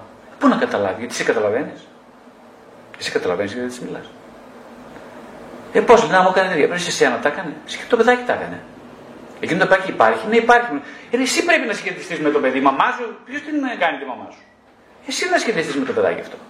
Θέλει να σχετιστείς, να μιλήσεις; Θέλετε να μιλήσετε δυο σας; Θέλετε να αποκτήσετε μια πρόσβαση ο ένας στον άλλον; Αυτό ναι, αυτό είναι, έχει πολύ μεγάλη αξία. Από την άλλη, ε, αρετή, λέω στον τύχη ένα όνομα τώρα που λέω μπροστά μου, μην παρεξηγήσει αρετή. Λοιπόν, ε, από την άλλη λοιπόν, αρετή, αν θέλεις τώρα με τη μάνα σου να κάνεις μια πραγματική σχέση με τη φυσική, ως φυσικό ενήλικο πρόσωπο εσύ και ως φυσική ενήλικη παρουσία εκείνη, βεβαίως να το κάνεις. Βεβαίως να το κάνεις. Έχει αξία τότε να της πεις: Ελλάδα, ρε μάνα. Εγώ μέσα στην ψυχοθεραπεία μου καταλαβαίνω ότι μου γάμισες τη ζωή. Και μου τη γάμισες για ένα, δύο, τρεις λόγους. Λοιπόν, Άμα τι λες τώρα, σε παρακαλώ, δεν είναι αλήθεια αυτά. Εγώ σε αγαπούσα. Λοιπόν, κομμένη τώρα, κομμένη, μου τη γάμισες, τελεία. Θα πλακωθείτε λίγο και θα μιλήσετε. Κάποια στιγμή θα καθίσεις, θα πει τον καφέ της. Θα κλαίει εκεί πέρα. Θα κλαίσει κι εσύ. Αυτό λοιπόν, αυτή η εκτόνωση έχει αξία. Γιατί όμως έχει αξία; Όχι για το εσωτερικό παιδί, για την εσωτερική μητέρα. Όχι, θα τελείωσε πάπαλα. Είναι προσωπική, εσωτερικευμένη υπόθεση, δική σου. Αυτό έχει αξία αν θέλεις να δημιουργήσεις μια σχέση εκ νέου ανάμεσα σε δύο ενήλικες. Μια γυρεή μητέρα και, ένα, και μια ενήλικη έναν ενήλικο εαυτό που είσαι εσύ. Αυτό έχει αξία, ναι, πολύ μεγάλη αξία. Αλλά μέχρι εκεί. Ε, οπότε η συγχώρεση σε επίπεδο ενδοψυχικό περισσότερο έχει να κάνει με την ε, συγχωρητικότητα εσωτερικών αναπαραστάσεων παρά φυσικών προσώπων. Ε, υπό αυτή την έννοια λοιπόν η λέξη συγχωρώ που σημαίνει ε, δημιουργώ χώρο δίπλα μου για να μπουν και άλλοι τι σημαίνει αυτό δηλαδή. Αυτό που είπαμε πριν ναι. μεγαλώνει το πάτωμα και χωράει δέκα πιάτα όχι ένα. Καταλαβαίνετε τι γίνεται. Φανταστείτε τώρα να ανακαλύψετε όπως ανακάλυψα εγώ μέσα σε αυτά τα όνειρά μου ότι το σπίτι μου είναι διόροφο 400 τετραγωνικά. Καταλαβαίνετε την επιφάνεια μετά τι να, τι να σκεφτώ, το πιάτο θα σκέφτομαι εγώ. Στα 400 τετραγωνικά επιφάνεια που έχει το σπίτι μου. Τι να σκεφτώ, το πιάτο; Θα το να σπάσω και ένα πιάτο, δεν θα κάτω να το γλεντήσουμε κιόλας. Σπάσω και ένα. Ε, δεν σπάζω πάλι τα πιάτα. Σπάω να σπάσω και ένα πιάτο να το γλεντήσω. Αν το θέλω να το βάλω, να το κάνω εικόνισμα το πιάτο, να το βάλω σε πορσελάνη και να το βλέπω, δικαίωμά μου. Θα σε βοηθήσει, δεν ξέρω. Αυτό δικό προσωπικό θέμα. Οπότε λοιπόν, οι άλλοι λένε, ας πούμε, κάποιο μου λέει εμένα ότι ξέρεις κάτι, ε, Πώς το λέει; Ε, όχι μου λέει τώρα αυτά τα έχω βάλει στην άκρη. Ε, παλιά από τα παλιά παλιά ε, έκλεισε το θέμα. Έκλεισε λέει το θέμα. Κάτσε ρε φίλε, πώς έκλεισε το θέμα. Έκλεισε. Για, εγώ τώρα μιλάω σαν Βασιλιάδης. Για να κλείσει ένα θέμα με το παρελθόν θα πρέπει να έχω βιώσει όλο αυτό τον αβίωτο πόνο προσωπικά, να το έχω επεξεργαστεί στην ψυχοθεραπεία μου. Να έχω λοιπόν ενσωματώσει προοδευτικά ένα κομμάτι αυτού του σκιώδους δυναμικού που απορρέει από το τραύμα και τότε, πάλι και τότε δεν μπορώ να πω έκλεισε το θέμα. Γιατί δεν μπορώ να το πω. Γιατί ας είμαστε ειλικρινείς. Σε μια επόμενη στιγμή της ζωής μου μπορεί να ανακοινηθεί με αφορμή ένα εξωτερικό ερέθισμα το αρχικό ζήτημα. Μπορεί να ανακοινηθεί. Και πάλι εγώ να νιώσω μια βαθιά συγκίνηση, ένα πόνο, μια αποδιοργάνωση με αφορμή το θέμα που τάχα έκλεισε. Αλλά δεν κλείνουν τα θέματα. Καταλάβατε. Άρα το θέμα δεν είναι να κλείσουν τα θέματα για να πάμε παρακάτω όπως λένε μερικοί. Να πας πού παρακάτω; Παρακάτω είναι ο θάνατος. Πού να πας παρακάτω; Πού να πας παρακάτω, βρε, που θες να πας παρακάτω συνέχεια; Όχι, λέει να το καταλάβω και να πάω παρακάτω. Τι να καταλάβεις τώρα, Τι να καταλάβεις; Ναι, να, να κατανοήσεις μέσω μιας ε, ε, ψυχοβιωματικής προσέγγισης το εσωτερικό παιδί, ναι, είναι προϋπόθεση να πας παρακάτω. Παρακάτω όμως πάει μόνο αυτός που μπορεί να σταθεί στο εδώ και τώρα. Στο εκεί και τότε. Αυτός πάει παρακάτω. Καταλάβατε γιατί υποτιμάω φοβερά και πραγματικά απεχθάνω όλες τις προσεγγίσεις αυτές του τύπου positive ε, σκέψη, ε, πώς το λέμε, θετικές κλπ, ε, NLP και όλα αυτά, αυτά ισχύουν εν μέρη σε κάποιο, ισχύουν με την έννοια ότι είναι καλό να έχει κανείς μια άποψη να, να έχει φτιάξει ένα ισχυρό εγώ. Η θεραπεία λοιπόν είναι να δημιουργήσει ένα ισχυρό εγώ, αλλά ένα τόσο ισχυρό εγώ, στο οποίο μπορεί να αντέξει και να υπομείνει και ε, ε, ε, ανεπιθύμητες και όλες πλευρές. Ναι, να συνομιλήσει εν μέρη με τις κατσαρίδες όπως είπαμε πριν. Ε, αυτό είναι το δυνατό εγώ. Δεν είναι το δυνατό εγώ ε, κάποιος που λέει Α, δεν τρέχει τίποτα, δεν κρατάω κακίες, προχωράμε παρακάτω, τα συγχωρώ όλα και πάω. Δεν πώς τρε φίλε, τι κάνει, ψυχραιμία ας πούμε. Ε, κατούρα και λίγο, μην είστε τόσο όσο. Ε; Λοιπόν.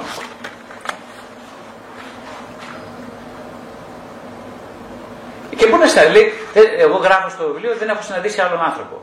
Ε, πώς αφού, ναι, παλεύω με τον αρχισισμό με τα τελευταία 53 χρόνια, πούμε. Πού να συναντήσω άλλον άνθρωπο. Πού να τον δεις τον άλλον άνθρωπο. Εσύ που λες που αγαπάς τους ανθρώπους, για πες. Για δες λιγάκι, αγαπάς κανένα. Ποιον αγαπάς, τα παιδιά σου; Τα αγαπάς, Συγχαρητήρια. Εγώ δεν αγαπώ κανέναν. Αλήθεια, δεν αγαπώ κανέναν. Και δεν είναι αυτό ταπεινοσχημία. Προσέξτε, μην με κοροϊδευόμαστε. Δεν είναι ταπεινοσχημία. Είναι δόξα τω Θεώ, ξέρω τι γίνεται, μου γίνεται. Δεν αγαπώ κανέναν. Δεν αγαπώ κανέναν. Ξέρεις τι σημαίνει ρε φίλε αγάπη. Φιλανάδα, ξέρεις.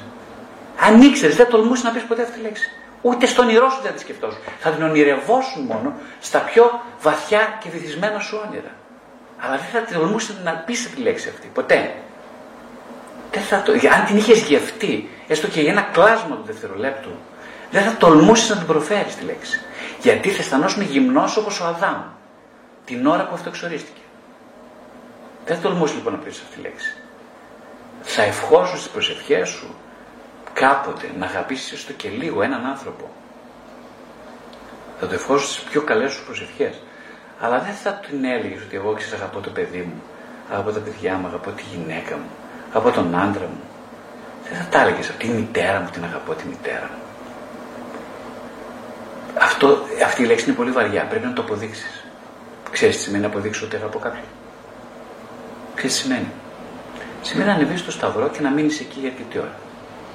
Χρόνια. Ήσουν μια ολόκληρη ζωή. Εσύ μπορείς να το κάνεις, εγώ δεν μπορώ.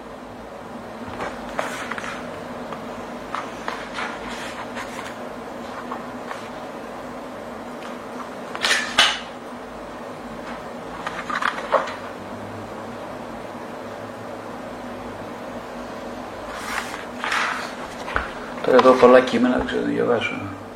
Α, πάμε, πάμε καλύτερα στο εξομολογήσεις.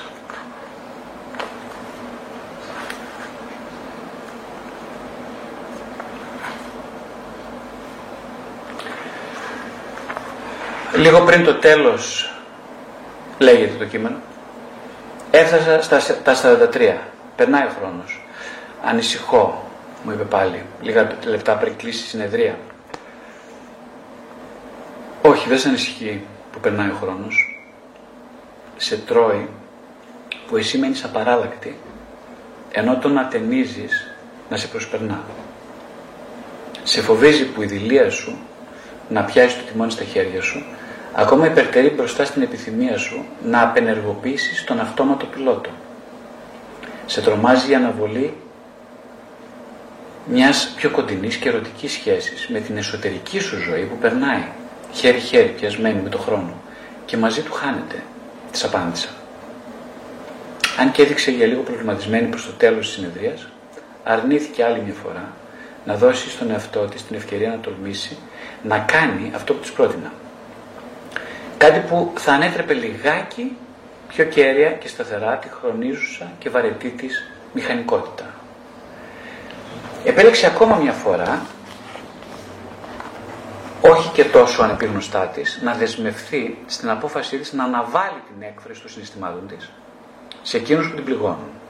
Να μείνει αγκαζέ με το θυμό της, παρέα με ένα σιωπηρό θρήνο που καθώς χρονίζει ενδοστρέφεται και απειλεί τον εαυτό για να μην, να μην εξωτερικευτεί προς τους άλλους με την ατολμία που συνηθίζει να χρεώνει πάντα τους άλλους για λάθη και παραλήψεις αντί να ζητήσει τα ρέστα από εκείνη από την παρουσία μέσα της.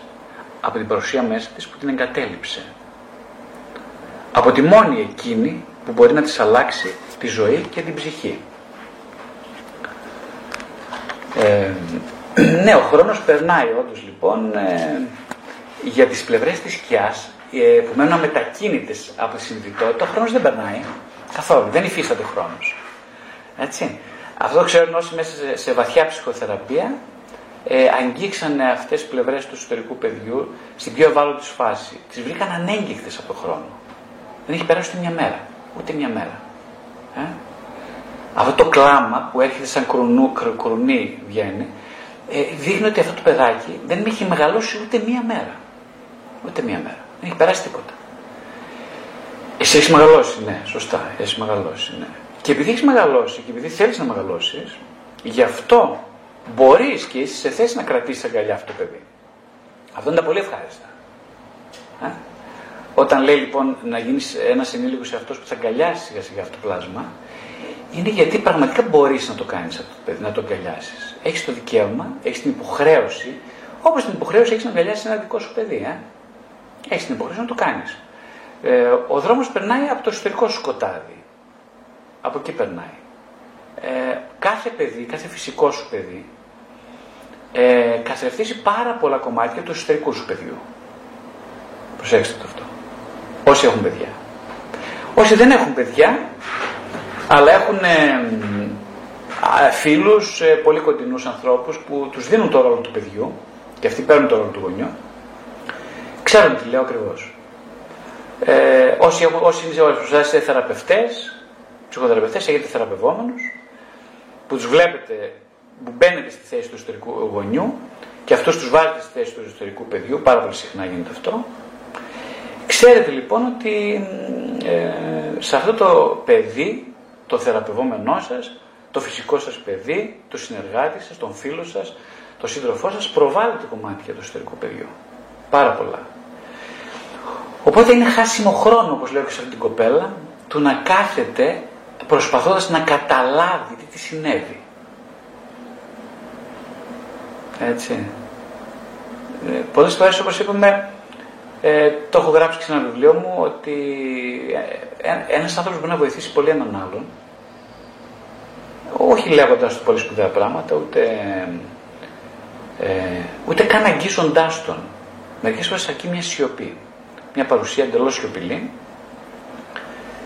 ε, σε έναν άνθρωπο που πονάει, τίποτα άλλο. Ο εχθρός που πονάει, όπως και το εσωτερικό σας παιδί, ξέρει πολύ καλά ποιος είναι αυτός που κάθεται απέναντί του. Ακόμα και δεν μιλάει καθόλου. Το βλέπει στα μάτια, ε, η επικοινωνία είναι πάρα πολύ εξολεκτική. Η βασική επικοινωνία είναι εξολεκτική, που σημαίνει ότι δεν χρειάζεται να πεις κάτι. Εγώ τώρα είμαι σε θέση να καταλάβω ποιοι από εσάς με παρακολουθείτε και περίπου πώς αισθάνεστε την ώρα που με κοιτάτε. Όχι ότι είμαι μάντης. Όχι επειδή είμαι μάντης. Απλά επειδή είμαι ευαισθητοποιημένος στην εξολεκτική επικοινωνία. Οπότε το ίδιο ακριβώς μπορείτε να κάνετε κι εσείς. Δηλαδή με δύο λόγια δεν χρειάζεται να κάνετε πάρα πολλά πράγματα. Το μόνο που χρειάζεται είναι απλά να είστε σε επαφή συνεχή ε, με αυτές τις πλευρές που ε, έχουν χρονίσει α, ανέγγιχτες. Οπότε σήμερα μιλήσαμε περισσότερο έτσι, για, τη, λίγο, για τη σκιά, στη γενικότερη της έκφραση, για το εσωτερικό παιδί, που είναι όπως είπαμε το πρικυπόπουλο αυτής της διαδικασίας, της σκιάς, συνεργάζεται πάρα πολύ μαζί της και μιλήσαμε για τη σκιά, προσέξτε, θα μιλήσουμε περισσότερο για τη σκιά ως συνεργάτη της ψυχοθεραπείας. Ε, τώρα όμως κάναμε μια, ε, μια πολύ έτσι, ε, πιάσαμε το, και να προσπαθήσουμε να καταλάβουμε ότι γιατί η σκιά είναι ο καλύτερος μας συνεργάτης. Τα βιβλία που γράφω εγώ και πάρα πολλοί άλλοι, είναι βιβλία που γράφτηκαν από τη σκιά. Από το σκιώδες μου κομμάτι, δεν γράφτηκαν από μένα. Έτσι. Γι' αυτό δεν λέω ότι δεν είναι δικά μου. Με την έννοια ότι ανήκουν σε κάποιον συγγραφέα ο οποίος ε, είναι υπόγειος. Οι υπέργοι δεν μπορούν να γράψουν τίποτα. Οι υπόγειοι πάντα γράφουν πολύ σπουδαία πράγματα. Με σπουδαία όχι με την έννοια ότι θα έχουν ε, σπουδαία με την έννοια ότι είναι αληθινά. Με αυτή την έννοια σπουδαία. Έτσι. Μην παρεξηγηθείτε, μην, μην σκεφτείτε κάτι άλλο. Ε, σπουδαίο δηλαδή είναι αυτό που τελικά, ενώ δηλαδή το ψευδή αυτός, θα μιλήσουμε και για αυτό το θέμα αρκετά, ε, πιστεύει ότι σπουδαίο είναι αυτό που σε καταξιώνει στη γνώμη των άλλων;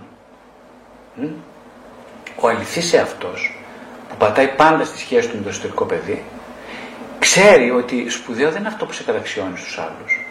Είναι αυτό που βιωματικά ε, σε κάνει να αισθάνεσαι ότι υπάρχεις και είσαι αποδεκτός. Αυτό είναι το σημαντικό. Υπάρχεις για αυτόν και είσαι αποδεκτός από αυτόν. Οπότε η σχέση του εσωτερικού ενήλικη που εσείς διαμορφώνεστε τώρα με το εσωτερικό σας παιδί έχει να κάνει ακριβώς με αυτή τη βιωματική κατανόηση και αποδοχή του. Έτσι. Δεν έχει να κάνει με τον θα τα καταλάβετε ή δεν θα καταλάβετε κάτι.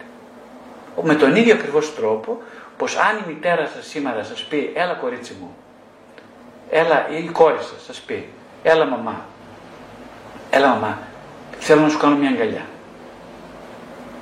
Εκείνη την ώρα, μόλις πάρετε την αγκαλιά, ίσως και λίγο πριν, θα ξέρετε ακριβώς πώς αισθάνεται για εσάς. Αν η αγκαλιά είναι αληθινή ή ψεύτικη. Δεν χρειάζεται να πείτε τίποτα. Ούτε εσείς ούτε εκείνη. Βάζω μια ανωτελεία για να αφήσω χώρο για τις ερωτήσεις σας. Ε, θα ήθελα οι ερωτήσεις να γίνονται προφορικά. Εδώ βλέπω χαμός γίνεται κάτω με τα γραπτά. Αλλά εγώ είμαι προτιμώ τις προφορικές ερωτήσεις. Οπότε συγχωρέστε με γι' αυτό. Ε, μα βλέπω πολλά. Εγώ θα προτιμούσα, έχω, εδώ υπάρχουν πολλά ερωτήματα. Ε, θα ήθελα, δεν ξέρω, προτιμάω να, να αρθρώσετε, επειδή είμαστε προσπαθούμε αυτό το, το ψόφιο διάλογο που γίνεται διαδικτυακά, να το κάνουμε όσο γίνεται πιο ζωντανό. Οπότε δεν θέλω γραπτά, θα, δεν θα προτιμούσα γραπτά μηνύματα. Θα προτιμούσα, αν είναι δυνατόν, να πει κάποιος θέλω να πάρει το λόγο και να κάνει μια ερώτηση. Θα το ήθελα πάρα πολύ, σας ευχαριστώ πάρα πολύ. Αυτό. Ε, θα ήθελα να ρωτήσω κάτι. Γεια σας. Γεια σας και χαρά σας. Γεια σας. ε, σχετικά με τη συμβολή της τέχνης ε, στην επαφή μας με αυτή τη σκοτεινή πλευρά, με τη σκιά. Αν μπορεί η τέχνη, για παράδειγμα η συγγραφή, ε, να υποκαταστήσει την ψυχοθεραπεία, φαντάζομαι πως όχι, ε, ή να λειτουργεί συνδυαστικά με αυτή. Πάρα πολύ ωραία. Ευχαριστώ πολύ Αθηνά. Ευχαριστώ. Ευχαριστώ πολύ για την ερώτηση. Λοιπόν, ε, γι' αυτό σκεφτόμουν να μιλήσω την επόμενη φορά, αλλά ας πούμε δύο κουβέντες σήμερα. Ε, είναι πάρα πολύ σημαντικό κεφάλαιο αυτό. Ε, δεν υπενήσουμε προς Θεού, έτσι, ότι ε, όλα λύνονται μαγικά δια της ψυχοθεραπείας ή μόνο μέσα από την ψυχοθεραπεία, προς Θεού, έτσι. Υπάρχουν πάρα πολλοί άνθρωποι που φαντάζομαι δεν έχουν κάνει ψυχοθεραπεία, ε, αλλά ε, ενσωματώνουν σταδιακά με στενή αυτογνωστική εργασία, εσωτερική εργασία τη σκιά, έτσι, και ε, έρχονται σε επαφή μαζί της και μέσω της τέχνης. Η τέχνη λοιπόν, ε, ναι, ζωγραφική, γλυπτική, οπτικές, ε, ε, πώς το λένε, οι, ε, όλες οι μορφές τέχνης, η συγγραφή, ε, αναγκαστικά χρησιμοποιούν τη σημειολογία της σκιάς. Παραστατικές τέχνες. Ναι, ναι, ναι. Ναι, χρησιμοποιούν τη σημειολογία της σκιάς με ποιο τρόπο. Γιατί, γιατί η τέχνη δεν μπορεί να υπάρχει, κατά τη γνώμη μου, έτσι, χωρίς ένα βαθύ ασυνείδητο κίνητρο. Το βασιλείο ασυνείδητο κίνητρο σε, σε, στις πλήστες των περιπτώσεων είναι η, αυτό για το οποίο συζητάμε σήμερα, όλη την, όλη την ώρα συζητάμε σήμερα. Είναι η επαφή με ένα εσωτερικό πλάσμα το οποίο καθορίζει τα νήματα της εξωτερικής μας ζωής. Αυτά είναι τα κίνητρα του καλλιτέχνη, κατά τη γνώμη μου. Οπότε ένας άνθρωπος δεν μπορεί να καταφύγει στην τέχνη ε, παρά μόνο σαν μια ασυνείδητη κραυγή επιθυμίας για επανασύνδεση. Οπότε με αυτή την έννοια η τέχνη όχι απλά είναι απαραίτητη, ούτε απλά θα ομορφύνει τον κόσμο, αλλά είναι η βάση για μιας πραγματικής σχέσης με τον κόσμο, ο οποίος είναι εσωτερικός. Ε, ναι, αυτό, αυτό. Ε, τώρα θα, θα δούμε βέβαια και ίσως όταν μιλήσουμε για τη σχέση σκιάς και ψυχοθεραπείας πώς ε, η τέχνη μπορεί να χρησιμοποιηθεί μέσα από την ίδια την ψυχοθεραπευτική δουλειά. Έτσι. Είναι αυτό που είπαμε στην αρχή σήμερα για το συνδυασμό σώματος, ψυχής, πνευματικού κομματιού και νόησης. Δηλαδή χωρίς αυτή την αλληλεπίδραση των τεσσάρων δεν μπορεί να υπάρξει ε, θεραπεία. Δεν μπορεί να υπάρξει θεραπεία, όχι. Ε, κάποιος άλλος, κάποια άλλη; Ε, γεια σας. Γεια σου Νίκο. Ε, χαίρομαι που είμαι εδώ. Ε, με προβλημάτισε λίγο το γεγονός ε, τελευταία καθώς εργάζομαι σε σχολεία ειδικής αγωγής και εκπαίδευσης και παρόλο που το αντικείμενό μου είναι ε, παριατρικό ψυχοθεραπευτής είμαι και γυμναστής αλλά μου αρέσει με τα παιδιά να αναζητώ και άλλα νοήματα, ας πούμε η αγάπη, η συνεργασία και έψανα στην χέρια μου βιβλία σχετικά με την αγάπη που αφορούν αυτά τα παιδιά και οι έννοιες ενώ ψηφίζα το βιβλίο στα παιδιά λέω κοιτάξτε η αγάπη με το είχε, είχε και ένα πινελάκι, ας πούμε, που λέει είναι αγκαλιά, ασφάλεια και όλα αυτά.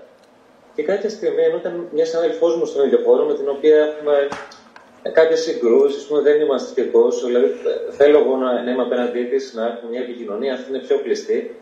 Και λέω τελικά η αγάπη είναι. Ενώ, ενώ μου είπατε και εσείς αυτό για την αγάπη, ότι είναι κάτι το οποίο είναι πολλές φορές απλησίαστο. Και σκεφτόμουν ενώ τα έλεγα αυτά, λέω τώρα τι του λέω, α πούμε, τι του λέω, α πούμε, είναι αυτή η αγάπη όντω, είναι, ε, ε, χωράνε στην αγάπη και ο θυμό, ε, ίσως, ε, δεν ξέρω, κάποια, κάποια άλλα συναισθήματα, είναι, είναι, είναι αλήθεια η αγάπη, είναι μόνο αυτές οι τρυφερές ότι να, ε, ε, τι ωραία, μας αγκαλιάζουμε, είμαστε στα πούπουλα και η μαμά και ο μπαμπάς. Και, και, και, και, και, και, και, κάθε στιγμή σε μια εσωτερική σύγκρουση. Λέω τώρα, τι τους λέω, ρε παιδί μου, τώρα, τι τους λέω. Αυτό. Ευχαριστώ πολύ. Ωραία, Νίκο, ευχαριστώ και εγώ. Ε, ωραία. Ε, κοίταξε, η, όπως είπαμε, ένα τεράστιο κομμάτι της ζωής μας είναι να, ε, πρώτον να κατανοήσουμε τι σημαίνει αγάπη, το οποίο θεωρούμε αυτονόητο επειδή το διδαχθήκαμε τους γονείς σαν να ήταν τυφλοσούρτης. Το πρόβλημα είναι ότι ήταν τυφλοσούρτης, αυτό ακριβώς είναι το πρόβλημα. Δεν είναι τυφλοσούρτης η αγάπη. Η αγάπη είναι, ε, ε, είναι, είναι, είναι το α και το ω και δυστυχώς ή ευτυχώς ταυτίζεται με την αλήθεια απόλυτα. Δεν εξεχώρισε τι έννοιες. Κατάλαβες. Δηλαδή, τι σημαίνει πρακτικά αυτό; Ότι αν εγώ μάθω το παιδί μου να μην εκφράζει το μίσος, το θυμό του, την οργή του ή να μην είναι κάτι διαφορετικό από αυτό που εγώ θα ήθελα να, είμαι, να είναι, για να το αγαπήσω, σημαίνει ότι αυτόματα έχω κακοποιήσει την έννοια της αγάπης. Αγάπη σημαίνει ποιό κάποιον ελεύθερο. Ε, αυτό, ε, αυτό που είπα τόση ώρα είναι ακριβώς το αντίθετο. Ποιό κάποιον ανελεύθερο. Βέβαια, σε τεράστιο βαθμό όλοι μας, όπως είπαμε, έχουμε καλλιεργηθεί, έχουμε γαλουχηθεί με, την πιο, με τις πιο διάφορες βαθμούς κακοποιητικής εκδοχής της έννοιας αγάπης. Κυρίως αν μπορούσαμε να πούμε ότι η αγάπη έχει ε, ε, μαθευτεί στους περισσότερους από εμάς ως λιγότερη ή αυστηρότερη μορφή βίας. Ε, γι' αυτό είναι συγκλονιστικό και το ότι κάποιος γράφει ότι όταν πω σε κάποιον σ' αγαπώ, ο άλλος πρέπει να μαζέψει τα μπογαλάκια του και να κρυφτεί. Ε; Φοβερό είναι αυτό που λέω. Και αυτή είναι η αλήθεια όμως, δυστυχώς. Όταν ακούσω, οι περισσότεροι από εμάς ασυνείδητα, όταν ακούσουμε, αν ακούσουμε κάποιον, έναν σύντροφο, το παιδί μας, ακούσουμε, σ' αγαπώ πάρα πολύ. Κανονικά, αν έχουμε ίχνος τσίπα πάνω μας, θα πρέπει να ντραπούμε και θα πρέπει να φοβηθούμε. Το λέω λίγο ειρωνικά, λίγο, λίγο μη ειρωνικά αυτό. Ε, να ντραπούμε. Δηλαδή, κάτσε ρε φίλε τώρα. Δηλαδή, τι περιμένει αυτός από μένα; Α σου πει τώρα εσένα η κοπέλα σου, η γυναίκα σου, σε αγαπώ πολύ. Όχι, όχι, όχι τώρα. Εγώ, αν μου πει η γυναίκα μου, σε αγαπώ πολύ, όχι. Την έβαψα, πάει.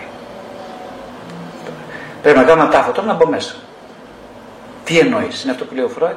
Καλημέρα, τι εννοείς. Σ' αγαπώ, τι εννοείς, για πες μου τώρα, τι εννοείς. Ε, τι περιμένεις, τι θέλεις από μένα. Αυτή είναι, έτσι έχουμε μάθει την αγάπη. Η αγάπη είναι ακριβώς το αντίθετο από αυτά που λέμε εμείς τώρα. Και ύστερα σου λέει τώρα ένας ψυχολόγος δεν πρέπει να μιλάει για πνευματικότητα, ούτε να, για, την, για την ορθόδοξη χριστιανικότητα. Γιατί λέει ο ψυχολόγος πρέπει να είναι αμερόληπτος, εκτός θρησκείας και λοιπά. Τι μπαρμπούτσαλα είναι αυτά που λένε ο κόσμος. Δεν ξέρω τι λένε, ούτε οι ψυχολόγοι δεν ξέρουν τι λένε.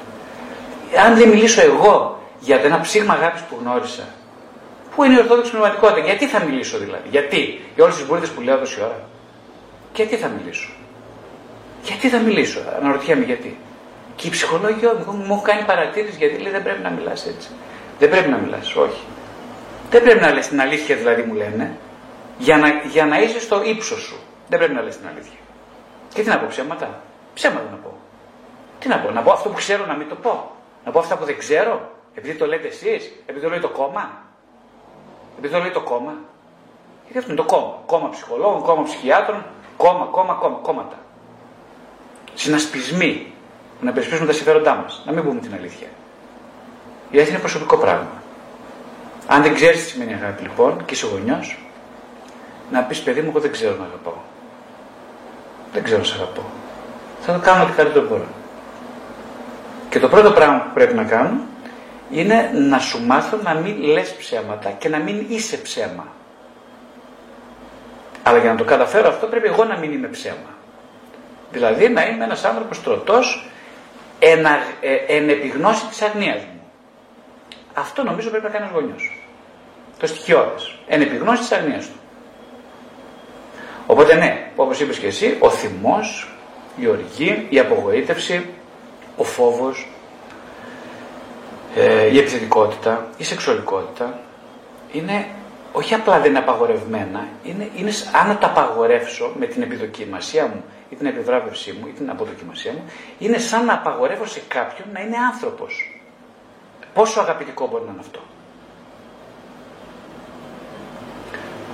Αυτά. Πάμε παρακάτω. Χαίρετε. Αν μου επιτρέπετε θέλω λίγο να αναφερθώ στο παράδειγμα με το πιάτο. Για Δονία, μάλιστα Δονία, βέβαια. Εάν δεχθούμε ότι στην ενήλικη ζωή μας υποσυνείδητα συνδεόμαστε με άτομα που μας θυμίζουν τα γονεϊκά πρότυπα, δεν σημαίνει αυτό αυτόματα ότι προσθέτουμε περισσότερα πιάτα στην επιφάνεια. Ξαναπες το, το κατάλαβα. Είναι αυτό μια πραγματικότητα ή ε, είναι η δική μας προσκόλληση στο συγκεκριμένο τραύμα; Ευχαριστώ πολύ. Συγγνώμη, δεν το κατάλαβα. Ξαναπες το λίγο. Δεν το κατάλαβα. Ξαναπες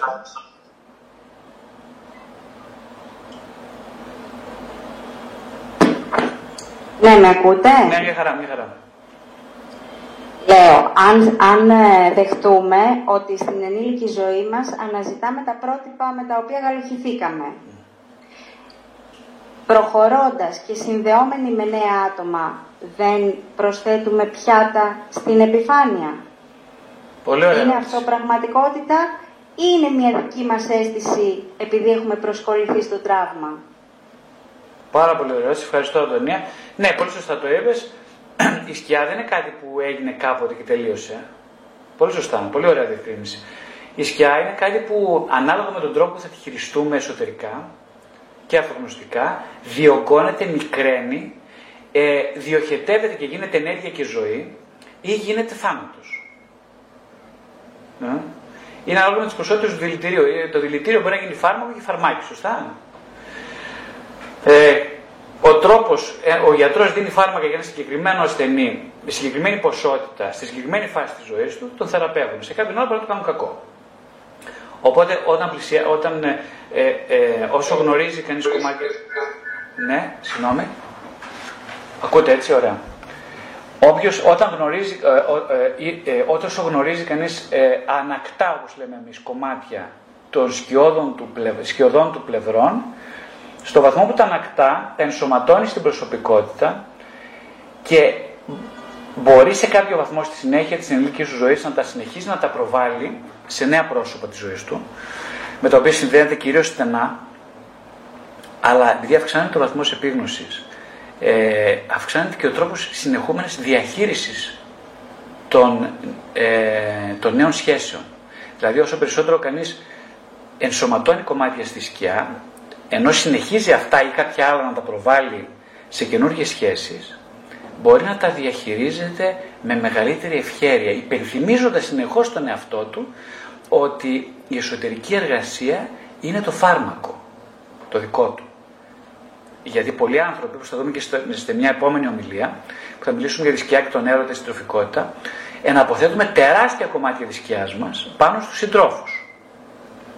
Κυρίως τα κομμάτια της σκιάς τα αναποθέτουμε πάνω στους συντρόφους ε, και στα παιδιά μας. Και θα μιλήσουμε φυσικά πρώτο Θεός για το τι συμβαίνει όταν αποθέτουμε τη σκιά μας στο Θεό. Που είναι ένα τεράστιο κεφάλαιο, πολύ σημαντικό για μένα. Και έπεται. Έτσι. Ε, ο, το πρόβλημα είναι λοιπόν, όπως, λένε και, όπως λέει ο Γιούγκ, ότι το πρόβλημα ξεκινάει τη στιγμή που ενώ είναι φυσικό, εντός εισαγωγικών φυσικό, να αναποθέτει κανείς κομμάτια σκιάς αναπόφευκτα στους γονείς, στα παιδιά του και στους συντρόφους του, αυτό γίνεται ανεπίγνωστα και ανεπεξέργαστα. Αυτό είναι πολύ σοβαρό πρόβλημα. Άλλο, άλλο όταν εγώ ξέρω ότι δεν αγαπώ το παιδί μου, αλλά θέλω πολύ να το αγαπήσω, αλλιώς θα του πω σ' αγαπώ. Και αλλιώς θα πω ένα σ' αγαπώ, όταν είμαι εντελώς σίγουρος ότι εγώ αποκλείεται να κάνω τίποτα άλλο πέρα από τον αγαπώ και μόνο το παιδί μου. Δεν ξέρω αν γίνεται κατανοητό αυτό που λέω. Δηλαδή, οι κουβέντε που σας είπα σήμερα εγώ, οι ίδιες κουβέντες, αν τις, αν τις διάβαζα από ένα βιβλίο που το έγραψε άλλος, ή αν ήταν αποτέλεσμα μιας θεωρητικής κατάρτισης, τώρα θα καταλαβαίνετε εντελώς διαφορετικά πράγματα από αυτό που καταλαβαίνετε τώρα που σας μίλησα έτσι.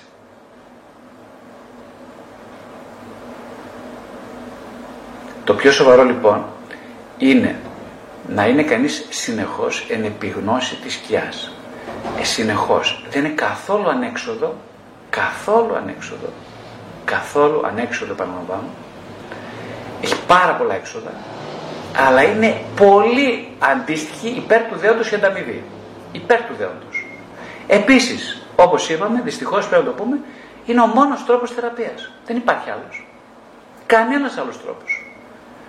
Ο, ο μόνος τρόπος θεραπείας είναι να περάσεις κανείς από τα σκοτεινά τούνελ. Δεν υπάρχει άλλος. Όποιος πει κάτι άλλο, απλά μην τον πιστέψετε να τον ε, αποφύγετε. Όποιος σας πει κάτι άλλο. Είναι ο μόνος, ο σίγουρος και ο μόνος τρόπος να θεραπευτεί κανείς. Όπως είπαμε πριν, είναι ευλογημένοι άνθρωποι που από μικρή στη ζωή τους είχαν, διαμόρφωσαν μεγάλη ποσότητα σκιάς. Αυτοί οι άνθρωποι σε συνδυασμό με την ψυχοθεραπεία τους μπορεί να κάνουν καταπληκτικά πράγματα στη ζωή τους. Συγκεκριμένοι άνθρωποι.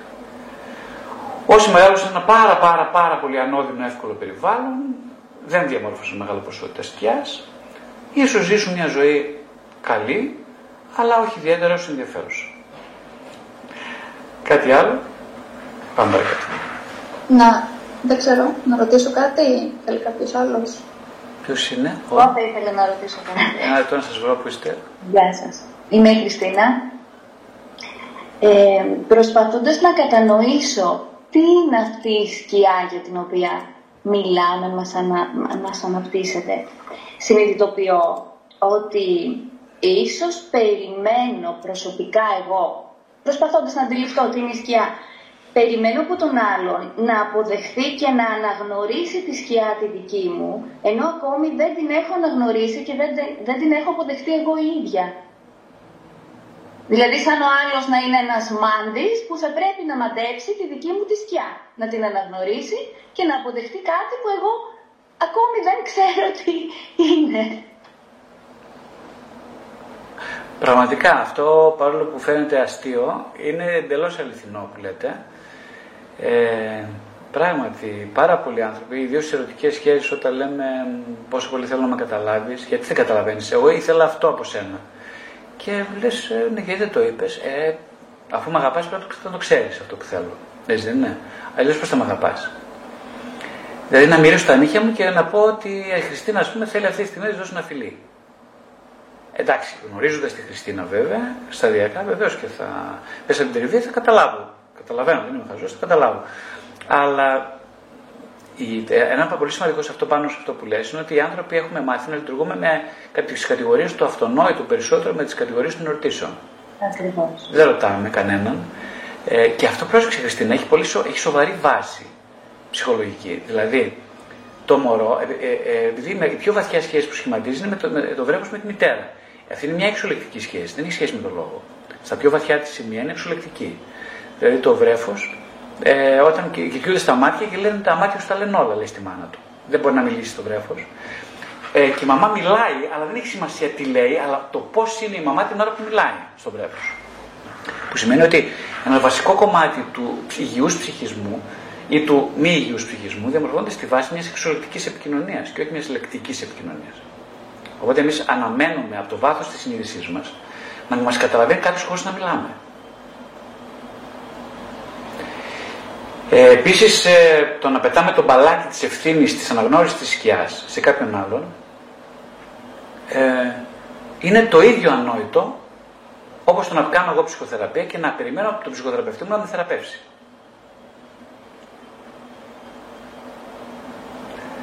Πολλές φορές λέω στους ανθρώπους ότι ο θεραπευτής δεν θεραπεύει κανέναν. Γιατί το, η λέξη θεραπεύω κάποιον σημαίνει ότι εγώ κάνω κάτι σε κάποιον. Δεν ισχύει αυτό. Αυτό γίνεται στους ενδοκρινολόγους, ε, στους χειρουργούς κλπ. Στην περίπτωση της ψυχοθεραπείας είναι εντελώς διαφορετικά τα πράγματα. Δεν κάνω κάτι σε κάποιον, είμαι κάπως, είμαι με τέτοιο τρόπο, στην καλύτερη περίπτωση, ώστε ο άλλος αυξάνει την πιθανότητά του να είναι συντονισμένος μαζί μου. Αυτό εξαρτάται από τον άλλον, όχι από μένα. Μόνο. Καταλαβες. Ό,τι γίνεται λοιπόν στην ψυχοθεραπεία, ακριβώς το ίδιο συμβαίνει στη σχέση μητέρα βρέφου. Σε τεράστιο βαθμό ε, και στην ψυχοθεραπεία και στις σχέσεις, τις βασικές σχέσεις, μητέρας βρέφους και στις σχέσεις των συντρόφων ε, υπάρχει ένα κοινό γνώρισμα. Τα πιο σημαντικά συντελούνται εν αφανία. Στην αφάνεια. Τα πιο σημαντικά. Δεν, δεν λέγονται με το λόγο. Ο λόγος είναι σημαντικός. Μιλάμε, λέτε, εγώ κάνω ομιλίες. Γιατί κάνω τις ομιλίες; Τις κάνω γιατί μέσω του λόγου, τι γίνεται, ερχόμαστε σε επαφή, στο βαθμό όμως Προσέξτε τώρα. Ναι, σου απλό. Στο βαθμό που την ώρα που εγώ μιλάω, ταυτοχρόνως είμαι. Προσέξτε. Πολύ σημαντικό αυτό που λέω. Γι' αυτό δεν μου κάνει κανένα νόημα να διαβάσω κάτι ή να σας πω κάτι θεωρητικό. Το θεωρώ τελείως ανόητο. Ε, εγώ μιλάω για χρησιμοποιήσω σαν αφορμή τον λόγο, για να είμαι. Αυτό προσπαθώ να είμαι και στην ψυχοθεραπεία. Ε, αν αυτό το κάνει ένα ψυχοθεραπευτής, αν αυτό το κάνει ένας γονιός, αν αυτό το κάνει ένας σύντροφος, πάει η σχέση, πάπαλα, διαλύθηκε. Ο λόγο που καταστρέφονται οι σχέσεις είναι γιατί οι άνθρωποι δεν είναι την ώρα που υπάρχουν εντός σχέσεων. Δεν είναι. Δεν ξέρω, γίνεται με το αυτό που λέω. Δηλαδή, εγώ μιλάω και μου ταξιδεύει. Λέω, ας πούμε, στην Όλγα τώρα, τη βλέπω, σου λέω, τι είναι καλά όλα σήμερα; Α, ωραία, μπράβο. Λοιπόν, ναι, ο θετικό μου είπε αυτό. Α, εσύ τι έκανες δουλειάς, πώς ήταν η μέρα σου; Μου λέει, Α, και εμένα αυτό μου, ωραία, εντάξει, ωραία. Α, πάνω, τι θα φάμε θα κάνεις σήμερα, αυτά. Τι θα φάμε, αυτό, ωραία. Ωραία, Όλγα, λοιπόν, για, άντε, για τώρα θα τα πούμε, άντε, αύριο το πρωί, άντε, για χάρηκα που είδα. Για πάμε. Ναι, πού συναντηθήκαμε εμείς εδώ τέλο Μπορώ να πω τα ίδια πράγματα με την Όλγα και να συναντηθούμε. Μπορώ να πω τα ίδια και να είμαστε ο ένας στην Αμερική και ο άλλος στην ε, τέτοια. Αυτό. Αυτό σημαίνει μες σχέση, προσέξτε το τώρα. Οπότε, ο λόγος δεν θεραπεύει από μόνος του. Κατά τη γνώμη μου, ε, κάποιοι άλλοι θεραπευτές έχουν άλλη γνώμη. Εγώ πιστεύω ότι ο λόγος θεραπεύει στο βαθμό που συνδυάζεται με μια ε, οντολογική επιθυμία σύνδεσης. Εκείνη την ώρα θεραπεύει ο λόγο. Και γι' αυτό, γι αυτό όπως είπε πριν και η Αθηνά νομίζω, η τέχνη είναι εξαιρετικά σημαντική. Γιατί στην τέχνη δεν, δεν καλλιτεχνεί κανείς για να, για να προκαλέσει κάτι σε κάποιον, αλλά για να είναι. Γι' αυτό ο καλλιτέχνης βασικά φιλοτιμείται από το ασυνείδητο κίνητρο του να είμαι παρόν στο έργο τέχνης. Καταλάβατε; Δεν έφερε να πουλήσει ας πούμε τέτοια. Δεν τον ενδιαφέρει ας πούμε να, α, να μου πούνε μπράβο, να μου κάνουν like στο ίντερνετ, στο facebook ας πούμε. Αν το κάνει αυτό ο καλλιτέχνης, πάβει να είναι καλλιτέχνης. Αυτή τη εκείνη τη στιγμή πάβει. Και ε, ε, πάρα πολλοί καλλιτέχνες που μπήκαν σε αυτή την οτροπία να, να παίρνουν τα likes, ας πούμε, σαν κίνητρο της τέχνης, εκείνη την ώρα δεν, είναι, δεν φεύγουν από. Δια, διαλύουν την ιδιότητα του καλλιτέχνη. Διαλύεται αυτόματα. Καταλύεται. Με την έννοια της καταστροφής όμως καταλύεται, όχι με την έννοια της ενεργοποίησης.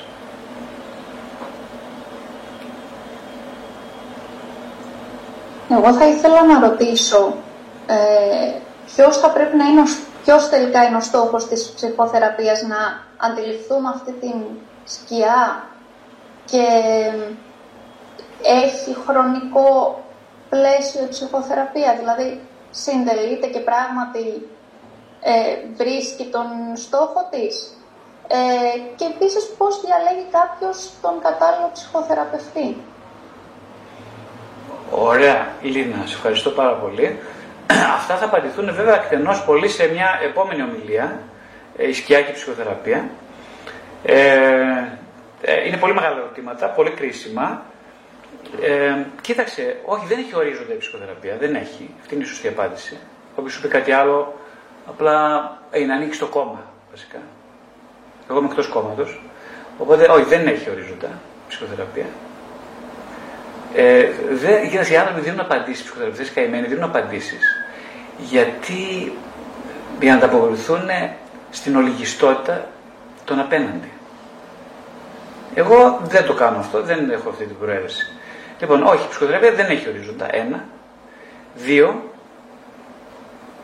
Ε, το αν διαλέξει κανένας τον ψυχοθεραπευτή του είναι, εξαρτάται από εκείνον. Δεν είναι, όπως διαλέγει κανείς τον εραστή του, τον σύντροφό του. Το... Είναι πολύ βασική σχέση, πολύ σημαντική. Μου στέλνουν άνθρωποι, ας πούμε, αιτήματα εμένα για να ξαναξύγουν ψυχοθεραπεία και μου λένε Είμαι τώρα με τον άλλο ψυχοθεραπευτή, αλλά θέλω να κάνω και με εσάς. Εντάξει, τι να πει κανείς. Δεν έχω να σχολιάσω. Τι να πει κανείς. Τους λέω κάποιους όταν είναι κουράκι και δεν βαριέμαι, τους λέω, ας πούμε, ότι κόψε τη σχέση εκείνη ή μίλα στον θεραπευτή σου, πες ότι δεν πάει καλά για να δούμε. Πούμε, το ίδιο. Είναι σαν να λες, ας πούμε, όπως κάνουν πάρα πολλοί άνθρωποι βέβαια, ακριβώς το ίδιο, είναι σε μια σχέση, ένα γάμο έχουν δύο-τρεις παράλληλες σχέσεις. Άντε μία. Στην καλύτερη περίπτωση. Κατάλαβες. Και θέλουν να πάει καλά ο γάμος. Ε, εγώ ξέρω, εγώ του κάνω επίθεση. Λέει, ε, να πάει καλά ο γάμος, γιατί αν δεν έχω μια άλλη σχέση, δεν θα πάει καλά ο γάμος. Καταλαβαίνετε πώς γίνεται. Κάνω την παράλληλη για την καβάντσα, ρε παιδί μου, να αισθάνομαι καλά, ας πούμε, να εκτονώνεται το, το μπράβο. Να πηγαίνουν καλύτερα πράγματα. Οπότε είναι το ίδιο ακριβώς. Τόσο ανοησία δένει του ανθρώπους. Τόσο ανοησία. Και η ανοησία συμβαδίζει με την άγνοια σε πολλά επίπεδα. Οπότε για να μπει κανείς στη ψυχοθεραπεία πρέπει να είναι πρώτα σοβαρός άνθρωπος. Εγώ δεν δέχομαι κανέναν μη σοβαρό. Έχω αποκλείσει πάρα πολύ κόσμο προσωπικά. Δεν είμαι ελιτή. Άλλοι λένε ότι είσαι ελιτιστή. Δεν είμαι ελιτιστή. Απλά ξέρω τι μπορώ να κάνω, τι μπορώ να κάνω. Λοιπόν, όχι, αποκλείω πάρα πολύ κόσμο. Επίτηδες από ψυχοθεραπεία. Ε, δεν θέλω να δουλέψω με όλους. Δεν μπορώ να δουλέψω με όλους. Εγώ προσωπικά. Και νομίζω πάρα πολλοί συνάδελφοι το ίδιο. Οπότε είναι πολύ ιδιαίτερη σχέση. Πρέπει με πολύ προσοχή να επιλεχθεί. Ε, τι άλλο ρώτησες, κάτι άλλο, συγγνώμη, ρώτησες κάτι άλλο; Ρώτησα ε, ένας ψυχοθεραπευόμενος Ποιος είναι ο, ο στόχος που θα πρέπει να έχει για να βγει στην ψυχοθεραπεία; Ο, ναι, όπως είπες πολύ σωστά. Πρέπει να περιμένει. Βέβαια, βέβαια. Ε, ε, είναι πολύ σωστά. Εκείνο πρέπει, κοίταξε τώρα, ε, με βάση τη σημερινή ε, θεματολογία μας, γιατί μπορούμε να πούμε, μιλάμε όχι πέντε ώρες, πέντε χρόνια για αυτό το θέμα, είναι τεράστιο. Αλλά ας πούμε έτσι μια κουβέντα για τη σημερινή ε, θεματολογία είναι ότι ναι, όπως είπες και εσύ, ο σκοπός είναι να ε, έρθει σε, να αναγνωρίσει κανείς τη σκιά, να την αναγνωρίσει, το οποίο δεν είναι καθόλου εύκολο. Είναι μια διαδικασία μιας ζωής. Ε, πρώτα λοιπόν, σε κάποιο βαθμό αναγνωρίζει κανείς τη σκιά με τη βοήθεια της ψυχοθεραπείας και με συστηματικές ασκήσεις που γίνονται με στη ψυχοθεραπεία. Δεύτερον, ε, να συνάψει μια σχέση συνομιλίας και αποδοχής με τη σκιά. Ε, κατά τη γνώμη μου, εκεί συνοψίζεται ένα τεράστιο κομμάτι της ψυχοθεραπείας, αυτά δύο. Αναγνώριση και αποδοχή της σκιάς. Γιατί όλα τα υπόλοιπα έπονται. Δηλαδή, αν συμβούν αυτά δύο, σε τεράστιο βαθμό λύνονται οι κόμποι, ε, ο άνθρωπος ελευθερώνεται, ελευθερώνεται κυρίως μεγάλες ποσότητες δυναμικού ψυχικού, οι οποίες μπορούν να ενσωματωθούν στις επιταγές της προσωπικότητας πια. Και τότε πραγματικά ο άνθρωπος δεν γίνεται όχι μόνο λειτουργικός, αλλά και πετάει η ομάδα. Είναι αυτό που κάποιοι βλέπεις κάποιους θερματογόνους και λένε ότι πετάει, λες, τους βλέπεις και λες Δηλαδή, τι, τι άνθρωποι είναι αυτοί, πετάνε κυριολεκτικά πετάνε. Γιατί πετάνε, Γιατί βυθιστήκανε βαθιά μες στη σκιά. Γιατί έχουν μια ερωτική σχέση με τη σκιά τους. Και δεν κάνουν ερωτήματα του τύπου Πότε θα τελειώσει κύριε Βασιλιάδη η ψυχοθεραπεία μου, Πότε, ένα χρόνο, έξι μήνες, πόσο ακόμα έχω, λες και είναι φυλακή. Καταλάβατε; Δεν είναι φυλακή, δεν είναι σχολείο ψυχοθεραπεία. Είναι, μια...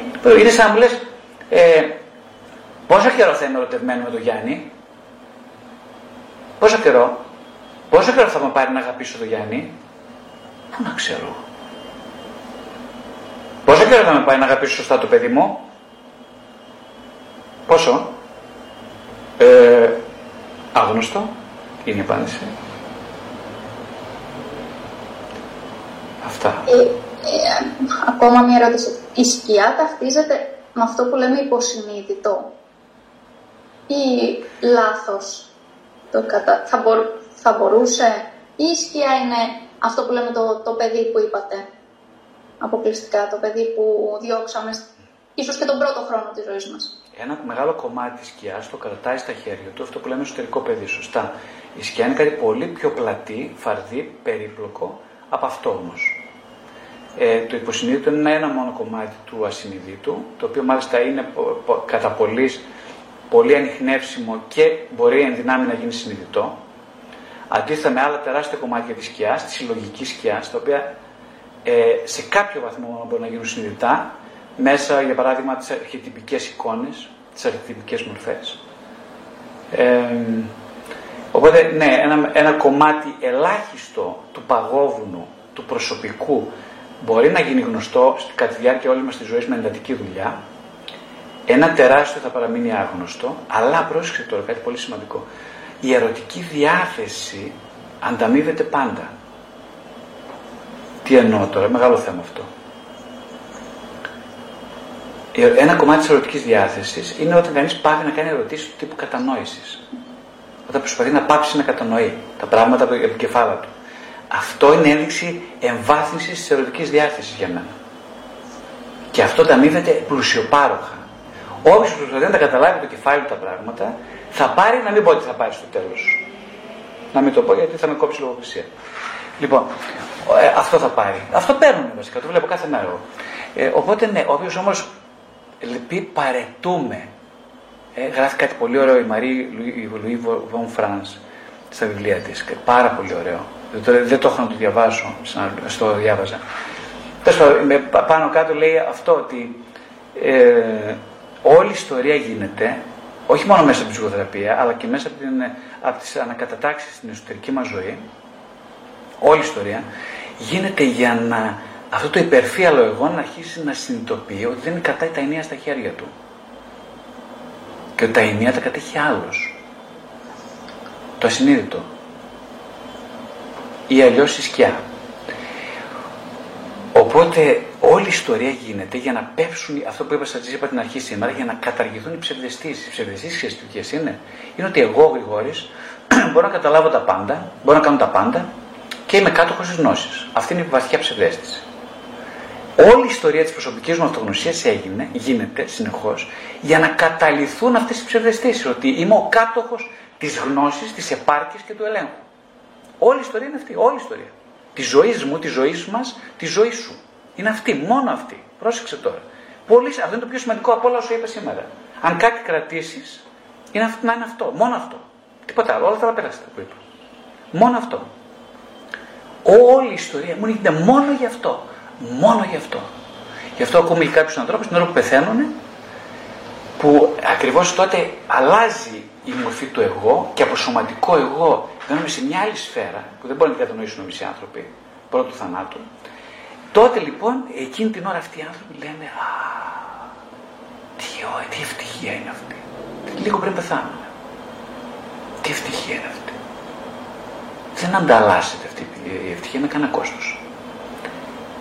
Αυτό συμβαίνει. Απαλλάσσονται από τις ψευδεστήσεις την ώρα του θανάτου. Και ίσως αυτός είναι ο στόχος της ζωής, ο σκοπός της ζωής, ο βασικός, ε, να απαλλαγούμε από τις ψευδεστήσεις. Τις ψευδεστήσεις που η ψευδεστήση είναι μία. Η ψευδέστηση της κυριότητας του ελέγχου. Ε, ας κάνουμε άλλες δύο-τρεις ερωτήσεις πριν κλείσουμε. Σας ευχαριστώ. Αν μου επιτρέπετε κάτι σχετικό με αυτό που είπατε. Βεβαίως, βεβαίως. Μα με διέκοψα, διέκοψα, ας τελειώσει η κυρία πριν. Ε, Λίνα, τελείωσες; Ευχαριστώ, ναι. Εντάξει, Ευχαριστώ, εντάξει, συγγνώμη. ωραία. Καλησπέρα. Ε, ήθελα να ρωτήσω, σε αυτή την, σε αυτή την πορεία προς το υπόγειο, τι γίνεται το εγώ.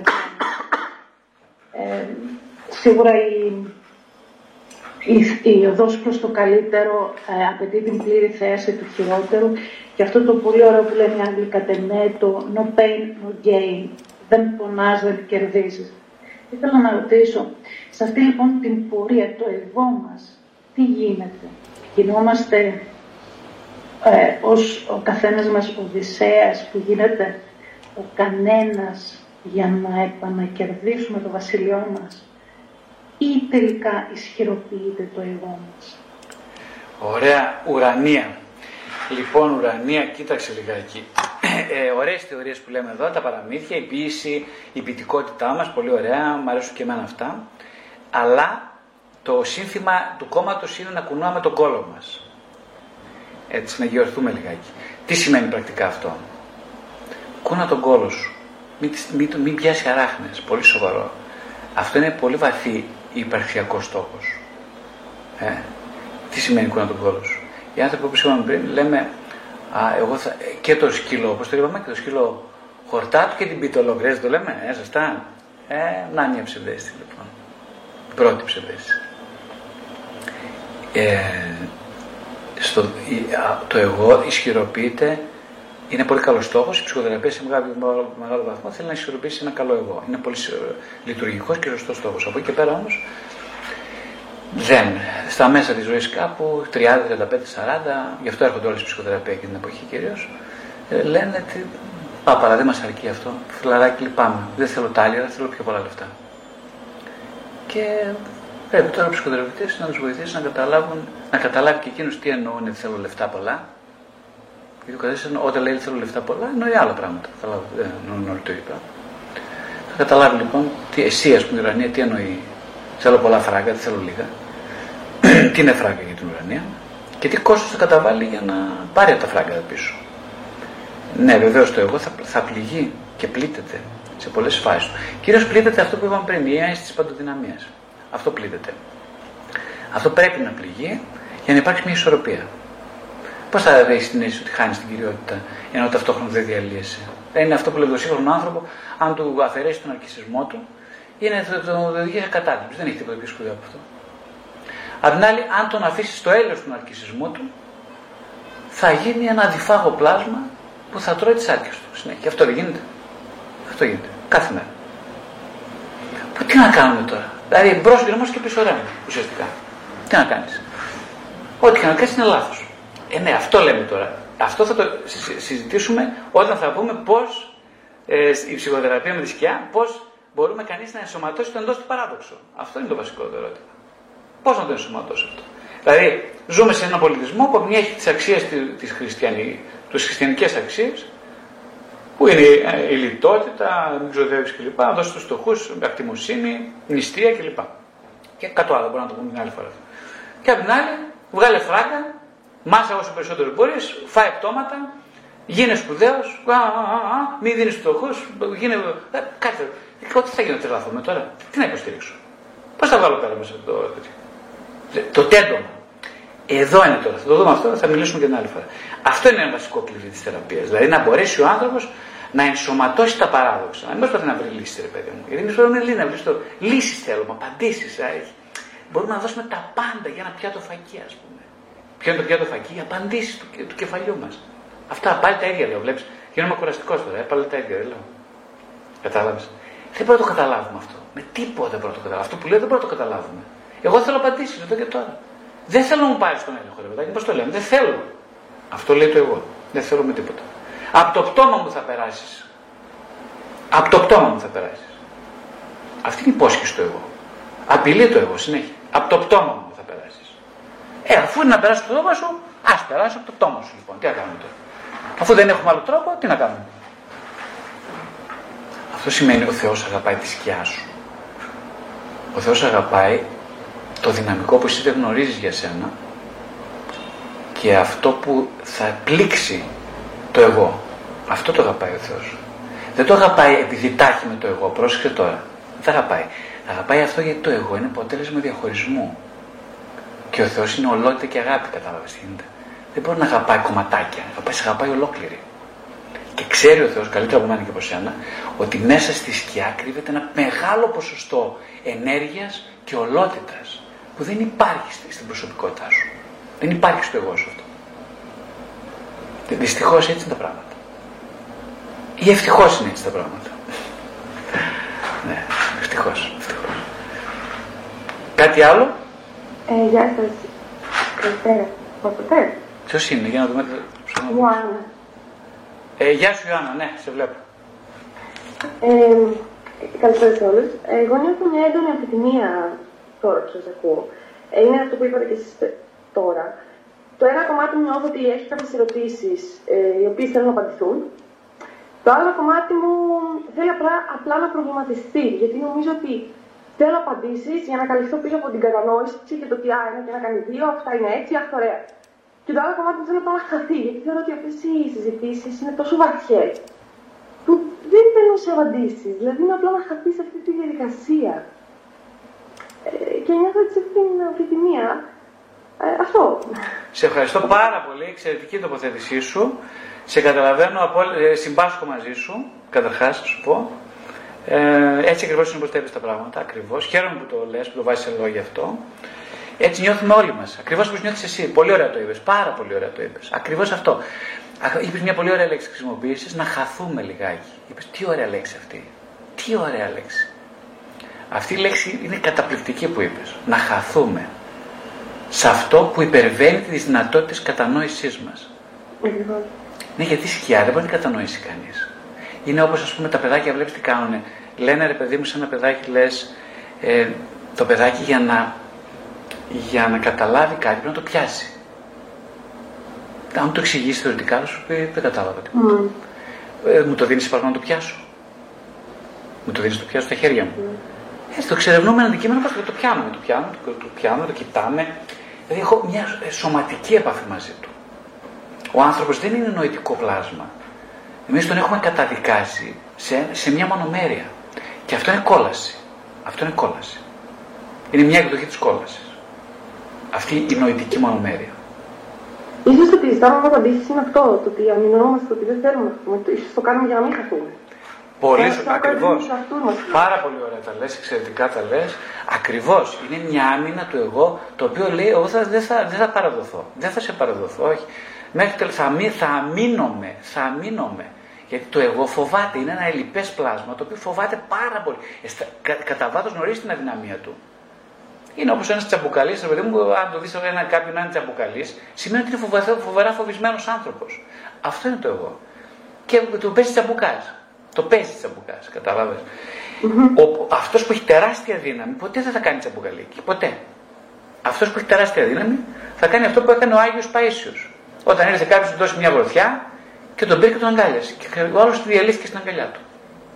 Πήγε να του δώσει μια γροθιά, τον είχε μίσος. Λέει, τον πήρε, πήρε φόρα από μακριά και λέει, πήγε στον Άγιο να του χώσει μια μπουνιά. Έτσι, και καθώς πλησίαζε, έκανε ο Άγιος αυτό το άλμα μέσα του και το, με όλη την ύπαρξη τον αγκάλιασε. Και αυτό το αντιλήφθηκε ο άλλος που ερχόταν να του δώσει μπουνιά.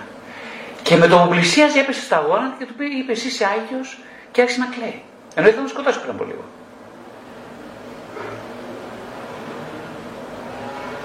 Ένας Άγιος λοιπόν κάνει αυτό. Μπορεί να το κάνει αυτό. Βλέπεις τι γίνεται, ένα εγώ πάει να επιτεθεί και εκείνη την ώρα έρχεται αυτός που είναι πάνω από το εγώ, το αγκαλιάζει και το εγώ καταλύεται εξών συνετέθη. Διαλύεται. Και πέφτει σε μια αγκαλιά μέσα και μετά λέει χίλια συγγνώμη γιατί εγώ εσένα πήγα να σου κάνω αυτό. Χίλια συγγνώμη. Σας ευχαριστώ πάρα πολύ. Μια τελευταία ερώτηση, όποιος θέλει να ρωτήσει κάτι.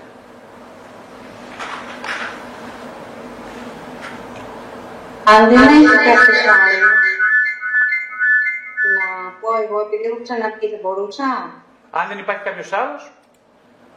Εμείς μιλήσει με τις μαμάδες. Α μιλήσει κάποιος που δεν έχει μιλήσει, παρακαλώ. Και, ναι, ας κάνει και η Αντωνία την ερώτηση. Θα πει κάποιος κάτι που δεν μίλησε πριν. Ε, μπορώ; Βεβαίως, βεβαίω, Μάρια, ναι, ναι, ναι. Ε, ε, σας άκουσα με, έτσι με πολύ ενδιαφέρον και προσοχή και μου έκανε εντύπωση το γεγονός ότι στα πλαίσια της παρατήρησης που αναφερθήκατε ε, αντέδρασε εσωτερικά έντονα στη φράση «Όλοι θα θέλαμε να σκοτωθούν όλες οι κατσαρίδες» και ένιωσα θλίψη για τις κατσαρίδες. Δηλαδή ένιωσα θλίψη με την έννοια ότι έχουν δικαίωμα να ζουν. Και με προβλημάτισε αυτό γιατί σκέφτομαι οι κατσαρίδες εν τέλει είναι το προσωπείο, είναι η σκιά όπως τη, το μύθο του Πλάτωνα, την ιστορία του Πλάτωνα που προσπαθεί να τους σώσει και οι άνθρωποι που είναι εγκλωβισμένοι μέσα νομίζουν ότι είναι τέρατα ενώ είναι ο άνθρωπος που προσπαθεί να τους σώσει. Ε, αυτό, σαν παρατήρηση γιατί εστίασα και μου έκανε εντύπωση ότι από όλο το λόγο αυτή η φράση και με, μπορώ να πω ότι στεναχωρήθηκα για τις κατσαρίδες. Αυτό, τίποτε άλλο. Ευχαριστώ πολύ. Εγώ ευχαριστώ, πολύ ωραία. Ευχαριστώ, ναι. Ε, πράγματι, βλέπετε ότι κάθε άνθρωπος, εγώ έκφρασα αυτόν τον άνθρωπο, έχει μια φοβερή επιθετικότητα μέσω του. Ε, Όπως και εγώ τώρα. Για να μιλάω για τις καημένες κατσαρίδες, είδατε να αρχίζουμε να λυπόμαστε, κάνουμε το μνημόσυνο της κατσαρίδας τώρα. Ε, ναι, ναι, κοιτάξτε, είναι αστείο από τη μια αυτό που λέει, αλλά την άλλη πολύ σοβαρό, γιατί πράγματι βλέπετε ένας Άγιος έχει φτάσει στο σημείο να μην θέλει να πατήσει μυρμήγκι. Γιατί όμως, γιατί είναι το ερώτημα, γιατί δεν θέλει να σκοτώσει καμία κατσαρίδα; Ε, οι Άγιοι δεν σκοτώνουν τις κατσαρίδες, ή τουλάχιστον. Ε, ε, ναι, δεν έχουν την ανάγκη αυτή να το κάνουν, ας πούμε. Είναι αυτό που έλεγε ο πατήρ Σιμεών, ας πούμε, κάποια στιγμή που διάβασα. Πολύ ωραία πράγματα. Που έλεγε αυτό ακριβώς ότι ο Άγιος δεν έχει ε, υποσυνείδητο, ασυνείδητο, συνειδητό. Αυτά είναι αποτέλεσματα του διαχωρισμού, του μεταπτωτικού διαχωρισμού και διάσπαση του ανθρώπου. Και οπότε επειδή παραδίδει συνέχεια το κάθε κομμάτι σκιάς του Άγιος, ανα πάσα στιγμή, κάθε μέρα αυτό που λέμε βάζω αρχή στην, στην πραγματικότητα, δηλαδή παραδίδω κάθε, το άγνωστο μου κομμάτι, στον άγνωστο, στο γνωστό Θεό, άγνωστο ίσως βιωματικά αλλά γνωστό σε κάποια επίπεδα Θεό, ε, ο Θεός αποκαλύπτει περισσότερα σε μένα από αυτά που εγώ νομίζω ότι δικαιούμαι να μάθω. Με αυτή την έννοια λοιπόν ε, κάθε κατσαρίδα για έναν Άγιο που δεν έχει υποσυνείδητο, ασυνείδητο, συνειδητό, ε, ίσως να εκπροσωπεί τελικά ένα κομμάτι του εαυτού του. Μιας, ένα κομμάτι σκιάς απόλυτα αποδεκτής ή εν μέρει αποδεκτής. Και η πειθαρχία ίσως του να μην σκοτώσουν μια κατσαρίδα Είναι, αυτή είναι μια πειθαρχία, όπως και η νηστεία, που θα σε βοηθήσει να ε,